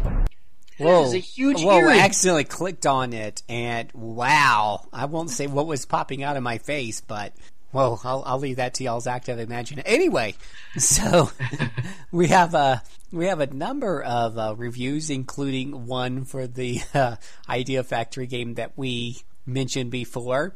Uh, spoilers, uh, because this is the RPG backtrack and we do spoil everything. The review score is under a 5.0. Just What? good. Yeah, out of five. What a, what a shock! I know. Where is this coming from? I know. An Idea Factory game. Go figure. Yeah, well, Mr. Fuller, my hat goes up. If I wore a hat, it would go off to you. I generally don't wear a hat, so I can't do that. But I can say, kudos to you, good sir. I'm sure the karma you have earned will pay off at some point in your life. We have a review of Shin Megami Tensei Devil Survivor 2 Record Breaker, we've, which we've mentioned on our show numerous times because it is a Because we port. no, we we re- we mentioned it because we predicted that it would be announced. That's right. America. That's right. And They made it because we predicted it. Sadly, some of our other predictions have yet to come true, but but they're working on it. They're working on There. it, okay? Absolutely, Sega is working hard on something. That's And right. We have a review of this Bloodborne game. I have no idea what the hell that is, so I'm closing that one. And then we have a review of uh, a much more interesting game called uh, Ys 6, uh, the Arc of Nepotism. You did that deliberately. I know, right? Did you pick up on that? I did. Oh, okay. It was it was a little subtle, so I had to work. But I know. I, thought maybe you were drinking whiskey too, and that maybe it would slip by you. no, no. I actually, well, it's Cinco de Mayo. I should probably drink something. Celebrate uh, celebrate the Mexican heritage, right? Right, right. So um, this uh, this uh, well, wait, wait, before I jump into that, one last thing is there is an article about Van Helsing's third adventure. Totally jumping the shark here because it's a newer series and a newer game. But guys, uh, my wife swears by it. If you like action RPGs, go check out the Van. The first two games are already on Steam. We have an article about the third one on our site, so go and read that. Now let's jump back to Ys because that's more RPG backtrack. That's an older series. Mike, please tell me what is Ys the Arc of Nepotism? is is that like because I see like Ys one? I'm looking down the list of Ys games for sale. I see one, two. f- What is what is uh, E six the Arc of Nepotism, and how is it different from let's say the first game that I played? Well, this is the first Ys game that was made in the current millennium. It originally came out in 2003 on the PC, and then it was ported by Konami to the to the PS2, and I to some, by somebody else to the PSP. Although apparently that version is plagued by god awful load times, so good luck with that if you want it. And this is the first Ys game in which, well, no, it's not the first Ys game with an attack button, but it is the first Ys game that was designed particularly for the modern Windows PC from the start. And I can tell you that it moves very cleanly, it moves very prettily. Sure, it's 12 years old, but that doesn't stop it from having very nice sprite work. And by E standards, it's a decent story. I was interested throughout, even if the bad guy is named Ernst, which is not the most intimidating of names around. And there's just something fun about slashing through things in a hurry, ripping them all to shreds, and scooping up their luscious experience points through the carnage. And this is an Ys game that gets that right. It moves about as fast as the older games, and Xseed did a lot of good work getting it ready for its English PC release. So if you want to support Xseed, if you want more Ys games, get it. I really don't see you regretting it, unless you don't like any action RPGs ever. In which, and in that case, you probably weren't interested in the first place. So so I played the first one on my PSP. Th- this one does have an attack button. Oh, okay. jump. Because I think in PSP I just ran into people. I can't remember if there was an attack button or not. Yep, you did. First, the first two games and the fourth game. Well, the original fourth game. That's what you did. But here, you've got an attack button, and you can jump, and you can do a couple of attacks while you're jumping that are different from your standard slashing thing. And you get three swords that you can switch between with the shoulder button at any time, and they each have a different magic attack in case you get sick of just whacking things with your sword all the time. And there is an escort mission with stupid AI companions, but since you can heal them when you heal yourself, it's not too bad. And when that's one of the worst things I can say about it, oh, the dash jump is a pain in the butt to get working, but it's never mandatory. Uh, So yeah, is this more fun than the first one? Because I got kind of bored of I thought so. Okay. Of course, then again, the first one is pretty damn short. You can finish the third, the first one in three or four hours if you try. Okay, I think I got bored before that happened. It sounds like it. Yeah. Cool. So you can read the full review over at rpgamer.com. Ys 6, The Arc of Nepotism on the PC. And if you like what you see, this is the kind of game for you. Can always buy it over at GOG.com because they have it over there. Um, as you guys know, I'm a big, huge fan, and I keep pimping them every chance I get. And they do have a lot of RPGs there. Oh my gosh, so many RPGs, and they're all DRM free. Um, that game is twenty dollars over at GOG.com. I think it's the same price over at Steam, unless one of them has a sale. So they did when they originally had this out. They had a sale. They've also got Ys One and Two Chronicles, which is a game I have on the PSP. They have Ys Origin. Now, what's Ys Origin? Is that different than Ys One? That is different. That that is set centuries before Ys One, Oh, and it doesn't it doesn't even have Adol in it. Oh It my gosh, I'm getting a headache. All right, all right. Is the gameplay more exciting than Ys One? It's pretty much the same as Ys Six. You can jump. You have an attack button. You several different attacks based on what your current equipment is. So, yes, it is somewhat more sophisticated than bump at an angle into the enemy. Okay, cool. And they also have, um, of course, E- E- E's Arc of Nepotism. So all of that over there. Anywho, uh, let's move on. Speaking of um, speaking of GOG.com, they have Chroma Squad that just came out, a tactical RPG. Do we have a review for that yet? I know one of our guys is playing it, but I don't remember seeing a review. I remember seeing a review. Gosh, now I'm drawing like a blank. Anyways, uh, yeah, I, I remember having a conversation uh, in our staff channel um, about it. So I know someone. Oh, they kickstarted it. it doesn't mean they actually did a review for it, but they enjoyed it. and uh, so it's a tactical RPG about five stunt actors who decide to quit their jobs and start their own Power Rangers inspired TV show. Uh, you get to cast actors, purchase equipment and upgrades for your studio, craft weapons and giant mechas out of cardboard and duct tape. So it's hilarious. It sounds hilarious. It sounds awesome. According to I forget who it was that was talking to me in the staff channel, they said that the gameplay itself is a little simplistic, but they love the charm. It's it's it's definitely, and the reason why I bring up an RPG backtrack, being an older game or a newer game, is that it has an old school uh, retro look in the tactical RPG combat. Uh, actually, looking at the screenshots, looks like something you'd see often uh, in NES or an SNES. So you have to go and check that out. Chroma, uh, Sc- Chroma Squad. It's actually gotten 4.5 stars out of thir- from 36 voters over at GOG.com. So lots of good RPGs out there. You just know where to look. Um, I put it on my wish list. I'm going to buy it on sale. Or you can do what certain people do and religiously buy every Idea Factory game because you're just that crazy. Jeez. Anywho, uh, let's see here. Okay, now we're at the kitchen sink area where each one of us talks about what we're doing, what's on our mind, what's on our hearts, whatever. Uh, so, Mike, what are what's up with you lately, bud? What's going on? Uh, you mean aside from Yakuza? Yeah, aside from Uh, and, and aside from E6? and aside from E6. Uh, well, I did finish Crystalis, and I didn't mention it last time, but since we're going to be talking about it in the near future, I I don't know. What, what can I say about it that I won't be saying in the near future?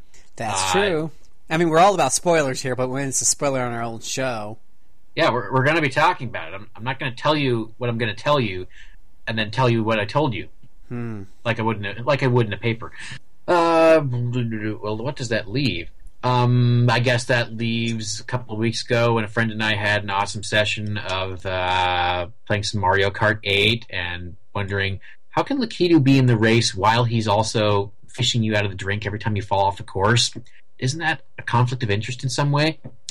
I we played. I I beat Mega Man 2 for the first time in my life. It was fun. Not I'm not eager to do it again anytime wow, soon, but Mega Man Two. I admit I used the uh, the Wii to do it. It was not an original NES because I never owned Mega Man 2 on an original NES, but it's something I'm glad I've done. Oh yeah, yeah. That's a that's a. I thought that was a pretty good. I thought the two was good. I, I'm trying to go through my memory here because I played all of the well, like the first six. I know there was like a seven, eight, and then there was the nine on the PlayStation Three, which I tried and kept getting my butt kicked, so I gave up on. It seemed to me they were trying a little too hard to make it old school hard, whereas. I got through the original Mega Man's without too much difficulty. The odd boss here and there that was uh, a little unbalanced, but uh, you know, not the difficulty spikes, whatever you want to call it. But I mean, for the most part, I got through most of those games without an FAQ or anything else. Uh, what else did we play? I watched him play a little of Bloodborne since it's a one-player. Well, you you, you aren't doing two players on the same console. Let's put it that way. So I, I basically watched him get his butt handed to him by some nasty boss in, uh, where was it? It was on a rooftop, a, a dark night, snowy rooftop. That's all I remember right now. Um, and we played that uh, that thing, that thing where we were characters who shoot arrows at each other and can jump on our heads, and uh, I don't remember what it was called, and that's going to tick me off. But we played it. We definitely played it.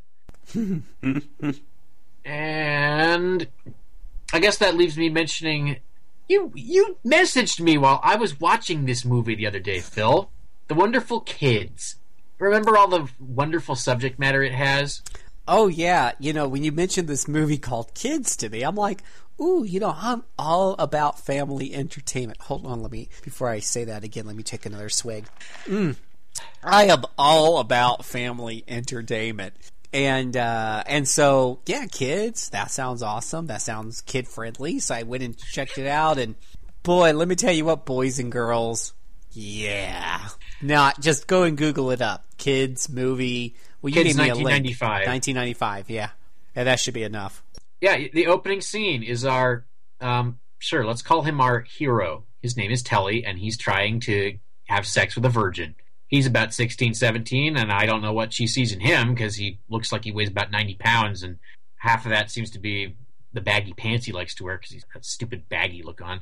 Ah, and what do you know? He he does have sex with the virgin. Ooh, and then he goes out with his friend Casper, and he's saying how awesome it was to Casper, and Casper has to go to the bathroom, so he just does it on right there on the street. Isn't that awesome? And then Casper, Casper snatches a bottle of something from a, a corner store while Telly is busily distracting the owner, and they they're thieves too, aren't they? These wonderful characters. Yes, they are, and that's just the beginning. Yeah, that sounds that sounds mind blowingly. Doesn't Sad. it sound wholesome? That just sounds. I mean, wholesome, wholesome. I meant wholesome. Absolutely. Actually, doesn't it sound hilarious? uh, it does. It does sound hilarious. Absolutely. Are you a booger and a fart? You don't need to call me. Wow. Don't call me. I'm with Scott right now. Don't call me. Wow. Wow. Well, boys and girls, we're having some audio issues. We'll get that cleared up. And I, Yeah, that was thought, funny. I thought I was the one drinking. Uh, Congratulations. I didn't actually hear any of your conversation for a second, but I'm looking at him going, "Don't call me. I'm right here." wow. Scott, Scott and I share a rig when we're together. We have to podcast together. Hi, Mike. I saw your text message. It's okay. I'm not upset. So through the miracle of modern technology and type space continuums and things like that, we've managed to pull Sam and Scott back into the show because we thought they were gone and now they're back. So uh, we'll continue wrapping up with our final lap here. Um, Mike, anything else you want to share? That should do it, I think. Everybody can go check out that and be astonished that you did. You'll just feel so happy, I'm sure. Okay. Well, um, not to put you on the spot, but hey, Scott, is there anything you would like to add to this liquor infused final lap uh, segment of our show? We were in Disney. Yeah. Yeah, tell us about that. So, so, so Scott and Marshmallow went off to was it Disneyland or Disney World? Disney World. World. World, which, if y'all didn't know this, a little part of Phil's history is that uh, I worked there for seven or eight years. Uh, that's where I met Shirley. And uh, yeah, we worked at the All Star Resorts uh, for the most part. I did do a couple of days in the theme parks, but I mostly worked in hotels, checking in and out. That's kind of cute, actually. It, it was actually a lot of fun. I mean, I it was a 1920 room hotel, and nothing I've worked in since then has come even close to that. So it's it's definitely an experience. But let's talk about your experience. So tell us about your getaway. Oh, it was nice. It was good to relax and get away. Um, they opened a new ride at the Magic Kingdom, Phil. It took us three hours to get on because they weren't doing fast passes that day. Also, it was broken. Also, it Ooh. broke every couple minutes, every couple minutes, so that was kind of interesting. But we did actually get on it, which Oh, so what was it? What was it? You're keeping me in suspense. It's called the uh, the Seven, the Seven Dwarfs Minecart, uh, which is a roller coaster slash um, fun, fancy fun new new wave uh, animatronics where you have a animated face projected onto um, the stuff onto the figure. So you'll you'll do a few loops and stuff, and then you can. And, and and then it stops, and you see like a little scene of the dwarves mining, and then you drop again, and then it's you know. It's also kind of a unique roller coaster in that because you're in a minecart, it sways back and forth It's got a lot while you're while you're actually on it to kind of replicate that feeling of you know being in a mine. It was pretty cool actually once we did get on it, but I was in a lot of pain that day. Let me tell you. Otherwise, we, it was good. We stayed at the Port Orleans Resort. The uh, oh, that is a nice Riverside resort. one. We stayed at the Riverside. It was Yeah. wonderful. Um, I, I had a really good time. We also went to Fake Canada for dinner. All the Canadian staff made fun of the Americans because they would They ask for Corona when the whole point of being in a bar in Epcot is you ask for whatever the culture is that you you're ask staying for in. the local because they only offer the local, Local. And then you get a whole bunch of Bel- of Belgian uh, American craft brew fusions from Unibrew, which is fun. Oh, that was hilarious. The lady was saying like they couldn't pronounce half the names of them because they're from Quebec, and they asked like, "What's this poutine thing?" It's poutine. Get it right. It's cheese and fries, Cheese They're and awesome. fries. And everyone just looked like, I don't, I don't get it. And then the lady was also explaining, like to regular Canadians, we had to explain that this was not correct poutine. Because it's not because it's cheddar, not fresh curd. Yeah. So that was kind of interesting. We had, we had a good vacation. We I, I actually played some games once in a blue. I mostly played a lot of Story of Seasons. I'm going to have a review up for that hopefully soon. I'm actually almost done. Oh. And I've also been playing Excave 2. So the other one that the the sequel to the game that Mike played that he found really really boring. I find it asinine and crap, and we'll probably be giving it a lower score when I finish it. Is it longer? Because I think It's, I was. it done with about- longer. It is longer. Oh, you're so It- lucky. It's 50 dungeons, and I think I'm only at like 21. Ah, But but hilariously, the, the the only plus this game is getting is that you can actually watch the ending on the front screen. You've technically completed it. You can review it now. I actually might do that. You never know. If you see a review for it early, that's probably why I finally was just like, this game is the same every time, and I'm sick of doing the exact same thing every time with really unbalanced difficulty for each stage. Like I reread your review as I was playing it, and I was like, Part of the reason he's like gave it a hundred percent right. I I gave it a two because I was done with it pretty fast. If it more than tripled in length, I would not be that generous. Yeah, yeah, I'm- it, uh, it's gonna get a lower score from me easily. It might even get a one, which I don't hand those out too often. But I'm, Ouch. but I'm very tempted because, like, if you read Mike's review of the first game, guys, Excave 2 plays the exact same way, but worse. worse. And it's longer.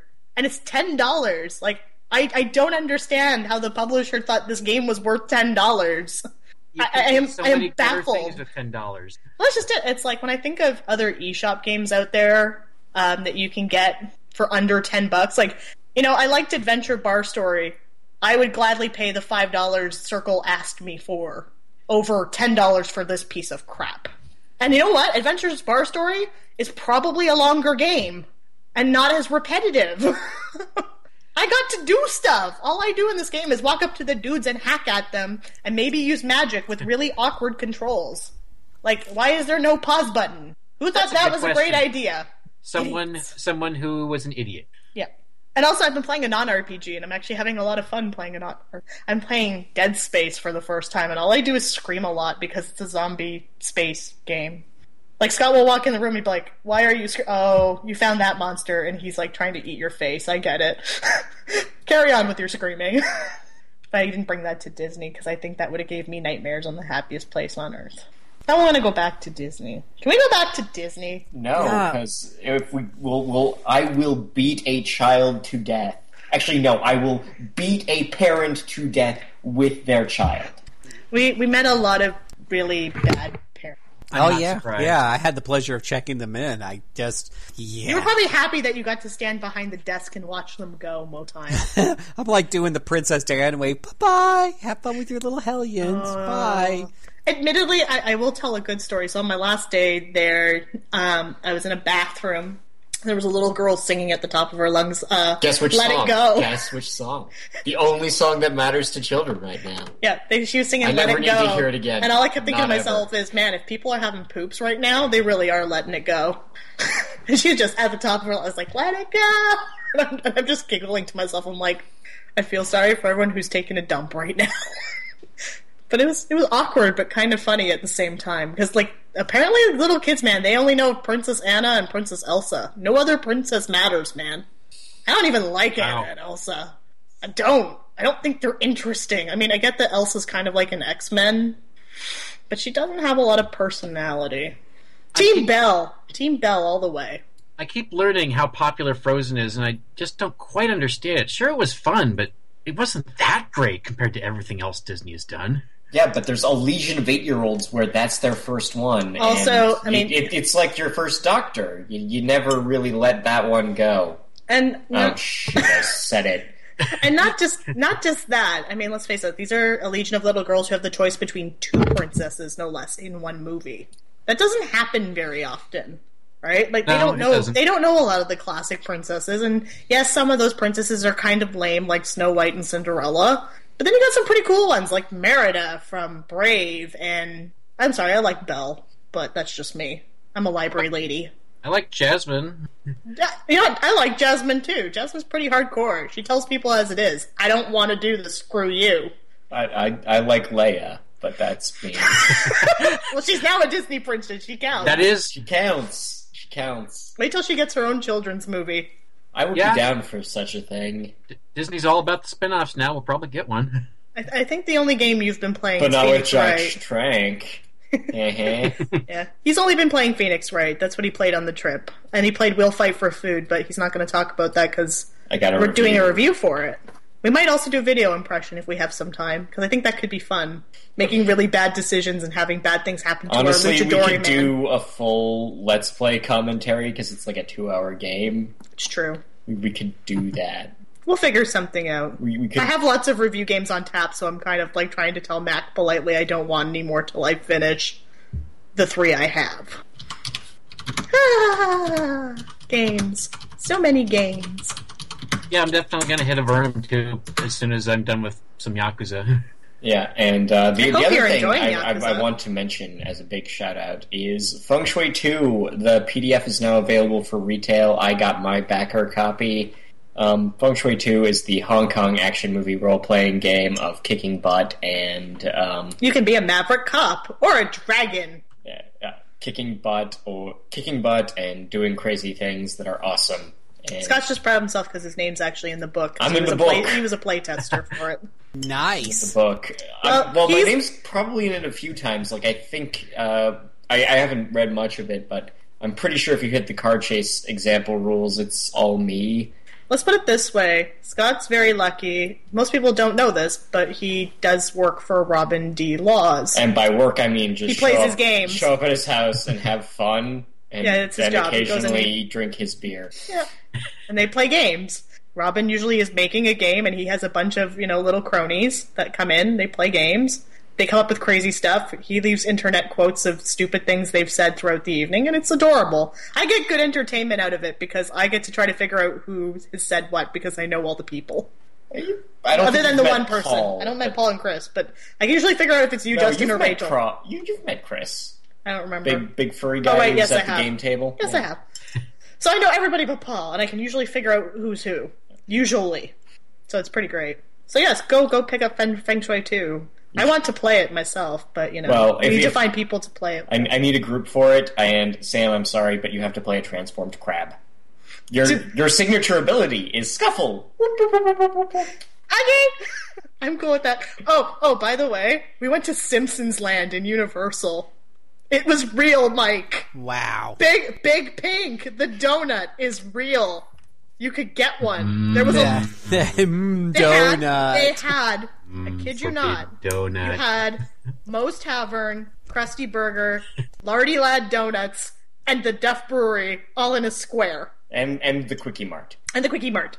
And Scott and I hit up all of those things, and we were like little giddy school children. I was really mad that we went into Moe's Tavern. They the flaming Mo does not exist. That is a because severe missed opportunity. I, I'm pretty sure Oh, actually serving scissor as a beverage is illegal. It's probably illegal. I mean, they wouldn't let me walk across the bar with two beers in my hands. I had to I'm get and go sure. But you know what? They had a love tester in it. Uh, I learned I'm lukewarm. Scott's a hot tamale. It is. You're married. You stop that. Actually, I'd probably allow you to do it because whatever stuff. So yeah, final lap. We did that. It's a thing. Final Those are things we did. Totally that is. That is very. I love you guys. Very awesome. So, But yes, uh, Simpsons so- Land. so uh, Scott. Uh, Okay, so I'm pretty sure you were with Marshmallow doing all this crazy crap. But did Yeah. you play any role playing games or do anything on the side or anything you want No. to share? Uh, no, I mean I've got stuff coming up. Review of Will Fight for Food. Um, What's Will Fight for Food? uh, well, Will Fight for Food. Uh, sellout, Super Sellout Edition. Game. Uh, Super Sellout Game of the Hour Edition is an indie. Is a uh, t- is a PC title from our friends at Pyrodactyl, and it is about an out of work uh, pro wrestler. Um, literally just uh, running around his old uh, stomping grounds, helping people out through a complex system of dialogue trees, or just punching them. Okay. It's kind of interesting. You should actually go watch the trailer. It's, it's kind of amusing to watch. That really a lot of it can just be resolved by brawling people. Yeah. Violence is a great solution. well, yes. Well, that's what RPGs generally teach us, right? and that a blood spattered hobo is the most expedient means of solving your problems. You just tell him to do it, and it gets done. Pretty much. Funny. Uh, Scott, if memory serves, uh, it wasn't very long ago, probably right before you left, that you guy that you also wrote something else for the site though about a pen and paper Dungeon Dragons Oh. something or rather. Yeah, I, I reviewed uh, D and D Fifth Edition Adventure Hoard of the Dragon Queen. Um, oh no, that was that was Rise of Tiamat, which doesn't have a fun pun I can make about it, but it's Called terrible. rot. It, it's terrible. Yeah, it it was not fun. I, I had to listen to him complain about how you kick the door down and that's all you do. Oh, you, you just do whatever the man in the shiny hat tells you. So great tabletop game guides. Do what the shiny the man with the shiny hat tells you. Go for broke. Oh, and then die at the end because they didn't balance the goddamn encounter even a little. I don't care that you're fighting a demon goddess dragon lady. You you balance your damned encounter. Yeah. That seems to be a big. I mean, with uh, I play a lot of the Paizo adventure paths, and it just seems like somewhere along the way they really don't ever test their encounters to see whether Well, or not You have to generate six a year regardless because that's your revenue stream. So playtesting kind of happens. Well, I mean, you did playtest some of 5e, and then you guys sent it back and said, Your game is broken. Please fix it. Like, that was kind of embarrassing. There's Robin D. Laws and the gaming group, and they're playing it, and everyone's just like, Robin, this game sucks. It's not fun to play. Robin took all the feedback and sent it to them, And they ignored it. and they ignored it because, you know, whatever. Good luck getting something done at first at first level, kids. But yeah. and we. And yes, that, that's about it. And you played Phoenix Wright, which you liked. I'm playing some Phoenix Wright. It's it's still Phoenix Wright. It's pretty good. Well, I mean, uh, and that's disappointing. I was actually looking forward to that module, even though I played Pathfinder. I was considering purchasing it and just modifying it a little bit to work with the Pathfinder gaming system. Oh, uh, in that case, Phil. Spoiler warning: Princes of the Apocalypse also terrible. yes, he's got everything so far. They, they keep sending us stuff. I blame Greg Tito. He's a nice man. Yeah, he's a nice man, but he keeps sending me terrible You stuff. keep sending you this stuff, even though you give it bad reviews and crap. It's okay. The Shadowrun people also do that, They do. but they're actually really friendly. Like they actually are appreciative of Scott giving the, the games bad scores because they actually read I the did reviews. my best to be fair to Shadowrun, and Shadowrun failed me for being Shadowrun. Shadowrun. Oh, jeez. Yeah, it, it was it was kind of painful. Ah. but they were really nice. Like they were super happy with the negative feedback because they were like, "We can use this." They were really happy because everybody's just like, "Oh, Shadowrun, it's perfect." And then, like, I was reading the comments for it, and they were just really nice to you. Like, they weren't even mean; they were appreciative. It was all the fans being like, "This guy doesn't know what he's talking about. He's an idiot." And the Well, Shadowrun people even were some like, of the "Eh." fan, even even some of the Facebook commentators were like, "Well, he tried." And I'm like, no, no. The well, I they tried, but I tried, but the game clearly didn't. It's like And here's the thing: he's he's heartbroken because I've been playing Shadowrun Returns on my PC. Mm-hmm. I'm actually enjoying it, but that's because it's it doesn't seem to have the crappy Shadowrun rules in it. It's just borrowing like the setting and the characters, and which Scott also opposed- hates. Yeah, the crappy setting and the crappy characters. But you know what? I'm enjoying it. I like the dialogue system. It's been kind of fun to noodle around with so far. He just sees at me every time I play it. and I'm just like, la la la. I've got my crazy street samurai. she samurai rolled lady. a cyber elf just to annoy. No, I didn't do an elf. I mean, you I in. feel validated since I kickstarted that. I Thank am you, enjoying Sam. Well, you know what? It, the, the expansion won our game of the year, and Scott cried a little bit. Now he's going to be upset if Bastion doesn't win again this year. We have the opportunity to give it to Bastion again. We're doing it, making it happen. So yeah, there you oh, go. Uh, as for uh, as for myself, as I mentioned earlier, I'm jumping back into Dragon Quest Six this time with an FAQ at hand because that game is just too open ended for its own good. I swear. Uh, but uh, my my my plans to jump back into that and knock that out and complete my uh, journal of um, the Dragon Quest series might be hindered quite a bit because I got a copy of a game from Mac, a game that hasn't even come out yet. Operation you get- Abyss. I've heard interesting things about that. Um, our good friend Derek Heemsbergen on RPG Fan is playing it. He hates it. Well, so there's some validation there. Are you enjoying it? But you like Demon Gaze, right? And it's made by the same people. That's the weird thing, right? Sam? Okay, so here's the thing. Here's uh, you guys who are listening to RPG Backtrack. You are getting so much of a preview. Those, and those, you and the people who are following my Twitter feed. So I play quite a number of dungeon crawlers. I can't actually say I've beaten one in some time, but I like to play through them. I and figured uh, you'd actually beaten Demon Gaze too, considering all the trophies you had. Can you play through a game without beating it? oh well, sort of. Yeah, you can just play through it and halfway. then stop? Yeah, and then stop, and that's sort of not playing through. Anyway, so I've gotten about, I want to say about, according to Michael Apps, I'm halfway through Demon Gaze. Uh, but what's really funny is I've loaded up this, so I've out, uh, I've loaded up Operation Abyss into my Vita, and Max sent it to me. He said, "Hey, here's a game. Can you do an preview and impression before the game comes out?" I'm like, "Yeah, sure, why not? I like dungeon crawlers. I got a Vita. Um, I, I kind of like Demon Gaze. I, I understand it's got flaws, and uh, now I played halfway through it. I see those flaws, but uh, you know, it just appeals to me. What's really interesting about Operation Abyss is it doesn't remind me of Demon Gaze, even though it's from the same makers of Demon Gaze. It actually um, really makes me feel like I'm playing a Class of Heroes game.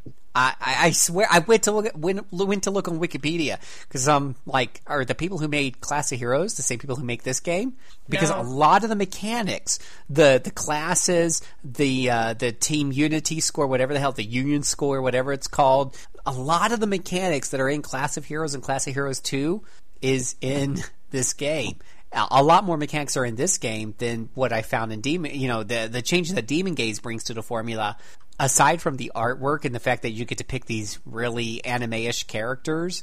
Um, boy, I, this feels a lot more the what's it called, uh, Scott? The Venetian casting system, uh, Vanakin, Vancian. Vancian. I never pronounced it right the first time. Yeah, this this this game uses the Vancian casting system, which is found in Class of Heroes because Class of Heroes is the Wizardry, right? is wizardry, Similar. right? Which, of course, was just a you know a progression of dun- a computer version of Dungeons and Dragons, um, using that that spell casting system that absolutely makes no sense and is absolutely not fun. Um, it, it makes sense and is fun in the novels of Jack Vance and nowhere else. yeah. But, okay, I guess my question to you, Phil, is: Is it enjoyable from the little you've played? Uh, I've just barely started. I've actually been spending. I was on the treadmill today, and it, it- because it's a preview copy, it doesn't come with an instruction manual. But there is Okay, a lo- so you had to noodle. S- what's that? You had to noodle with it. Noodle? No, I was reading the help. There's help files inside the game. Oh, I, okay. I spent 40 minutes on the treadmill reading all of the help files. So you didn't even get started. I didn't even get started because Ow, like that hurts. okay, That hurts Yes, you did. soul. You got You got to read all the help files. Okay. It's like how reading the codex counts as playing Final Fantasy 13. Totally, right? Totes. Man, Mike, I can't wait till you get to play Final Fantasy 13. Oh yeah, So- it's on PC. I'll be so lucky. Yay! So great. I asked Mac. I, I asked Mac. I said, Mac, I've loaded up the game, and yeah, I've immediately have identified this as a class of heroes wizardry, you know, spin-off type of deal. Which those have really deep class systems. So before I start diving into this, and I got to build a party, is there any FAQs? I'm googling, of course. No one's made an, No. an English FAQ yet. I said, "Do you have you know a manual or anything else you could you could help me out with here? Because it's starting to feel like Dark already from the beginning. It's starting to feel like Dark Spire. You remember that, Mike Mickey, don't you? Oh god, Dark Why did you bring that into this conversation, Phil? Because- we were having a good time tonight. Wait, wait, wait, wait! I have a good excuse, Mike. You remember in in Dark Spire there were hidden classes with hidden prerequisites that were nowhere in the instruction manual, and you just had to Again, play the you're game. reminding me of Darkspire. Why Thank are you you. doing this? You're yeah, hurting him. Please stop. Yeah. So I'm like playing this game and and uh, and and in the game it says make sure you have a scholar in your group or you will die. It says that in hint files in so many words. And and and the email back uh, Max says uh, I can't find any hints, but make sure you have a. I did find this one post that mentions make sure you have a scholar. And I'm like, I can't find the scholar class. I don't know where. Is it a class I unlock? I have no idea. I'm like, it's Dark Spire all over again. Make it stop, Mike. I can't do this again. I can't do i- it. i- if you're having problems, I would definitely recommend, since you have Twitter, um, tweeting Embryon X. His name is Derek Heemsbergen. He's also playing. He's playing it for RPG Fan. Feel free to compare notes. Derek's a sweetheart. He will gladly probably answer any questions you have because he's probably a little bit further than you are. Well, So, I I did ask. co- Don't be after- afraid. before I sent the email of panic to Matt Mac. Um, I I got a, a full cup of whiskey here, and uh, That that that works. yeah, that helped. Start. And after I calmed down, I went back into the character creation thing. I I, I found the whole Scott. It looked like a wizard, and that's I, I found it. I found it. It's a weird system. When you make a character, instead of picking a class, you pick like a um, a spirit, like Joan de Arc. It almost seems like Samurai Warriors. It's got all these famous warriors, and uh, and that spirit basically defines your class. Now, what what makes me a little bit concerned is that once you pick a spirit slash class slash job, whatever you want to call it, just like in Final Fantasy Tactics, at any point you can go back to your base and you can change your class to a different one. So of course, play, having played Final Fantasy Tactics and Final Fantasy V, my bunny brain goes, wait a minute, do I need to get certain levels in certain classes to unlock the really cool classes that actually are powerful? That's that's immediately where my brain goes. So when I thought scholar and I couldn't find it immediately, I thought, oh, it must be one of those classes you have to unlock. But which classes do I grind up in order to unlock the super secret class? No, I figured it that out. That sounds makes me sad for you. It, it is, and, and what? Okay, and here's another little preview tip. So this game is set in Tokyo in the modern day. It's not, it's not, you know, back in medieval times or anything like that. Um, I'll, I'll, I'll mention more on the the impression or whatnot, but but the whole point is this. It's in the modern day times, so in order to make it feel more moderny, they feel the need to rename everything. Like instead of calling it items, they're called like oh gosh, memory chips or some chips. They're called chips. Instead of calling them classes, they're called spirits. Instead of calling them elements, they're called something else. Everything in this sto- everything in this game that you're used to with standard RPG mechanics is called something entirely different to try to make it feel more modern. But instead or of calling it obnoxious by the but- sounds of it. Right, right. Instead of calling it diseases, you get a glitch. Your character gets a glitch. Instead, oh, being cursed, a cursed weapon. Instead of being cursed, you got a glitch. I mean, so I'm, as I'm reading through the hell files and they keep bringing up these terms, I have to keep going back and referencing what the hell the term means. But to make it even more confusing, they don't use the terms consistently. Occasionally, they'll throw in the old school term instead of using their, uh, you know, their modern day term. term. Yeah, You'll no, need more hemp before you're through. yeah. I'm The other- sorry, Phil. the only other thing I can tell you from playing uh, playing around with it and farting around with it for a couple hours and going through the character creation thing, what is really interesting is it has two character creation modes when you first move the game. You can pick classic or you can pick basic. Basic, and I'm like, what's the difference? the the introduction screen where you're picking between the two doesn't give you a lot of information. It says pick classic if you like to pick different parts. Parts? What the hell are you talking about parts? Is it a robot? What do you mean pick different parts? Is his gear? I, I have no idea what the hell you're talking about. So I load up a classic game first.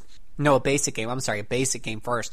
And in the character creation screen, um, the stats remind me of Wizardry. You got the weird casting system by spell level and everything else, stat points, the whole nine yards. When I went back and started a new game using the quote unquote classic system, um, oh, let me backtrack a little bit. I'm sorry. When you're in the basic system and you're picking your character in your class, in Demon Gaze, you pick from like one of 15, uh, when you're picking Yeah. the look of your character, you pick from one of 15 designs, and they're very anime influenced. And they're very beautifully rendered, um, and uh, they look like they're ripped right from a manga or from a Japanese cartoon or whatever. In the and that's in the basic mode. But when you start this game in the classic mode, um, you get to pick what their hair looks like, what their eyes look like. You get to pick all of this crap. It's almost like dress me up Barbie. The uh, the big Dress up is great. I love that. Right. But the problem is, is, or the difference is that the characters look, are just looking at you straightforward. They're not in some sort of anime action scene. They're just basically standing straight up and down. It- loses a lot of style. I, I don't know how else to put it. I'm going to upload some screenshots to my Twitter feed if you're interested. I'm Follow curious to see Yeah. how scary this looks. Yeah, I'm gonna do some. I'm gonna do some. I'm gonna upload some Twitter images of basic mode characters and classic mode, and how that it, the interface looks a little different too, uh, which is very interesting. I'd be curious to see your screenshots just to see what you're saying, like putting, you know, your words to the actual screenshot Yeah. because it sounds kind of weird. Yeah, it's hard to put it to words. You're right. Um, I remember playing like Dungeon Dragons, the gold box games back on the uh, PC back in the day, and even though those were like way back in the 1980s, you would make a character, you'd make a party of six. But every time you make a character, you would choose what his head, his clothing, uh, his legs look like. You pick the colors and stuff. I mean, each character only had a total of like 64 pixels but you would you would choose what color almost each section of pixels was so you can make your you could even if you want to you can make your wizard look like a warrior with a shield and everything else because it was completely aesthetic but but there were so many ways it would let you uh, customize that character and how your little you know 8-bit sprite looked that's what uh, their custom mode reminds me of. The fact that you can customize so many little different aspects of how your sprite looks at the end of the day has no value in the game. But uh, it does look basic, so yeah, I'll upload screenshots. Okay. Operation Abyss. Where, where, where's the demand for all these dungeon crawlers coming from? I don't know. Like we've been talking about this, we're kind of like, I don't get it, I don't get it, and I don't get it. But we should we should move on Okay, just because uh, uh, bedtime and our guest. yeah. So Don't Phil. Not Let to me be mean, I, I'm actually curious. Let me remind all of our listeners that RPG Backtrack is a production of RPGamer.com, your source for news, reviews, and home to the best gaming community on the net. You can write us your comments, JC Servant at cyberlightcomics.com. Don't ask me why, um, but that's where I'm at. Uh, you can Twitter me at JC Servant. You can Facebook me at, J, at forward slash jcservant. You can also follow RPGamer at forward slash dot r. Is it dot r? Just forward slash RPGamer. We have a comment on this web zone. Yeah, yeah. I should have. Um, yeah, exactly what you said. So, um, Scott, don't you have a podcast? I do, I guess. What's your podcast? Uh, well, okay. There's uh, obviously if you're on RPGamer, you should be subscribed to the Active Topical Banter Show, Active. where, there wherein we yell about trends within the game industry and the game culture, and then I make fun of our commenters. It's an important thing. I'm catching up, and you do make fun of the commenters. I do. They're bad at it. Your comments are bad. You should feel bad. Be nice to commenters. Uh, I'm not going to be nice to Flamethrower. I'm not going to be nice to Raya. We They also don't. They don't listen to the show, so you're safe. this is true. We also have the RPG cast and the Q and A quest or whatever the hell it's called. What's it called, Mike? Q and A quest. Q and A quest. Okay, that's all at rpgamer.com. Except I still can't find Q and A quest, but whatever. It's on iTunes. Go figure it out. Um, Well, don't don't figure it out on iTunes. Why would you do that? that's how I listen to my pod. That's how I listen to your podcast, Scott. You're doing it wrong. Okay, it's on my iPad. It's convenient. I just hit the update button and it just downloads them automatically. Okay. You know what? Stop- there are Don't real judge me. podcasting apps that do real Stop. things and make sense and are user friendly. Don't judge me. I am judging you, Philip. Don't judge me. Philip, Charlene Willis, I judge you. Oh my Hey. goodness gracious! Listen to Hey. that. I never, I never knew your middle name before, Phil. I wonder why. I didn't even know it. Shoot, I've learned something new every day on this. You know what it podcast. is? D- d- You just used my middle name. I hate you. No one's supposed to know that. You didn't. You just admitted that it was your middle name. I I'm just you. giving Phil I hate you. a, There's a girl- divorce. a girl's middle name. a divorce. because it sounds. Hold on, let me write this down. All right.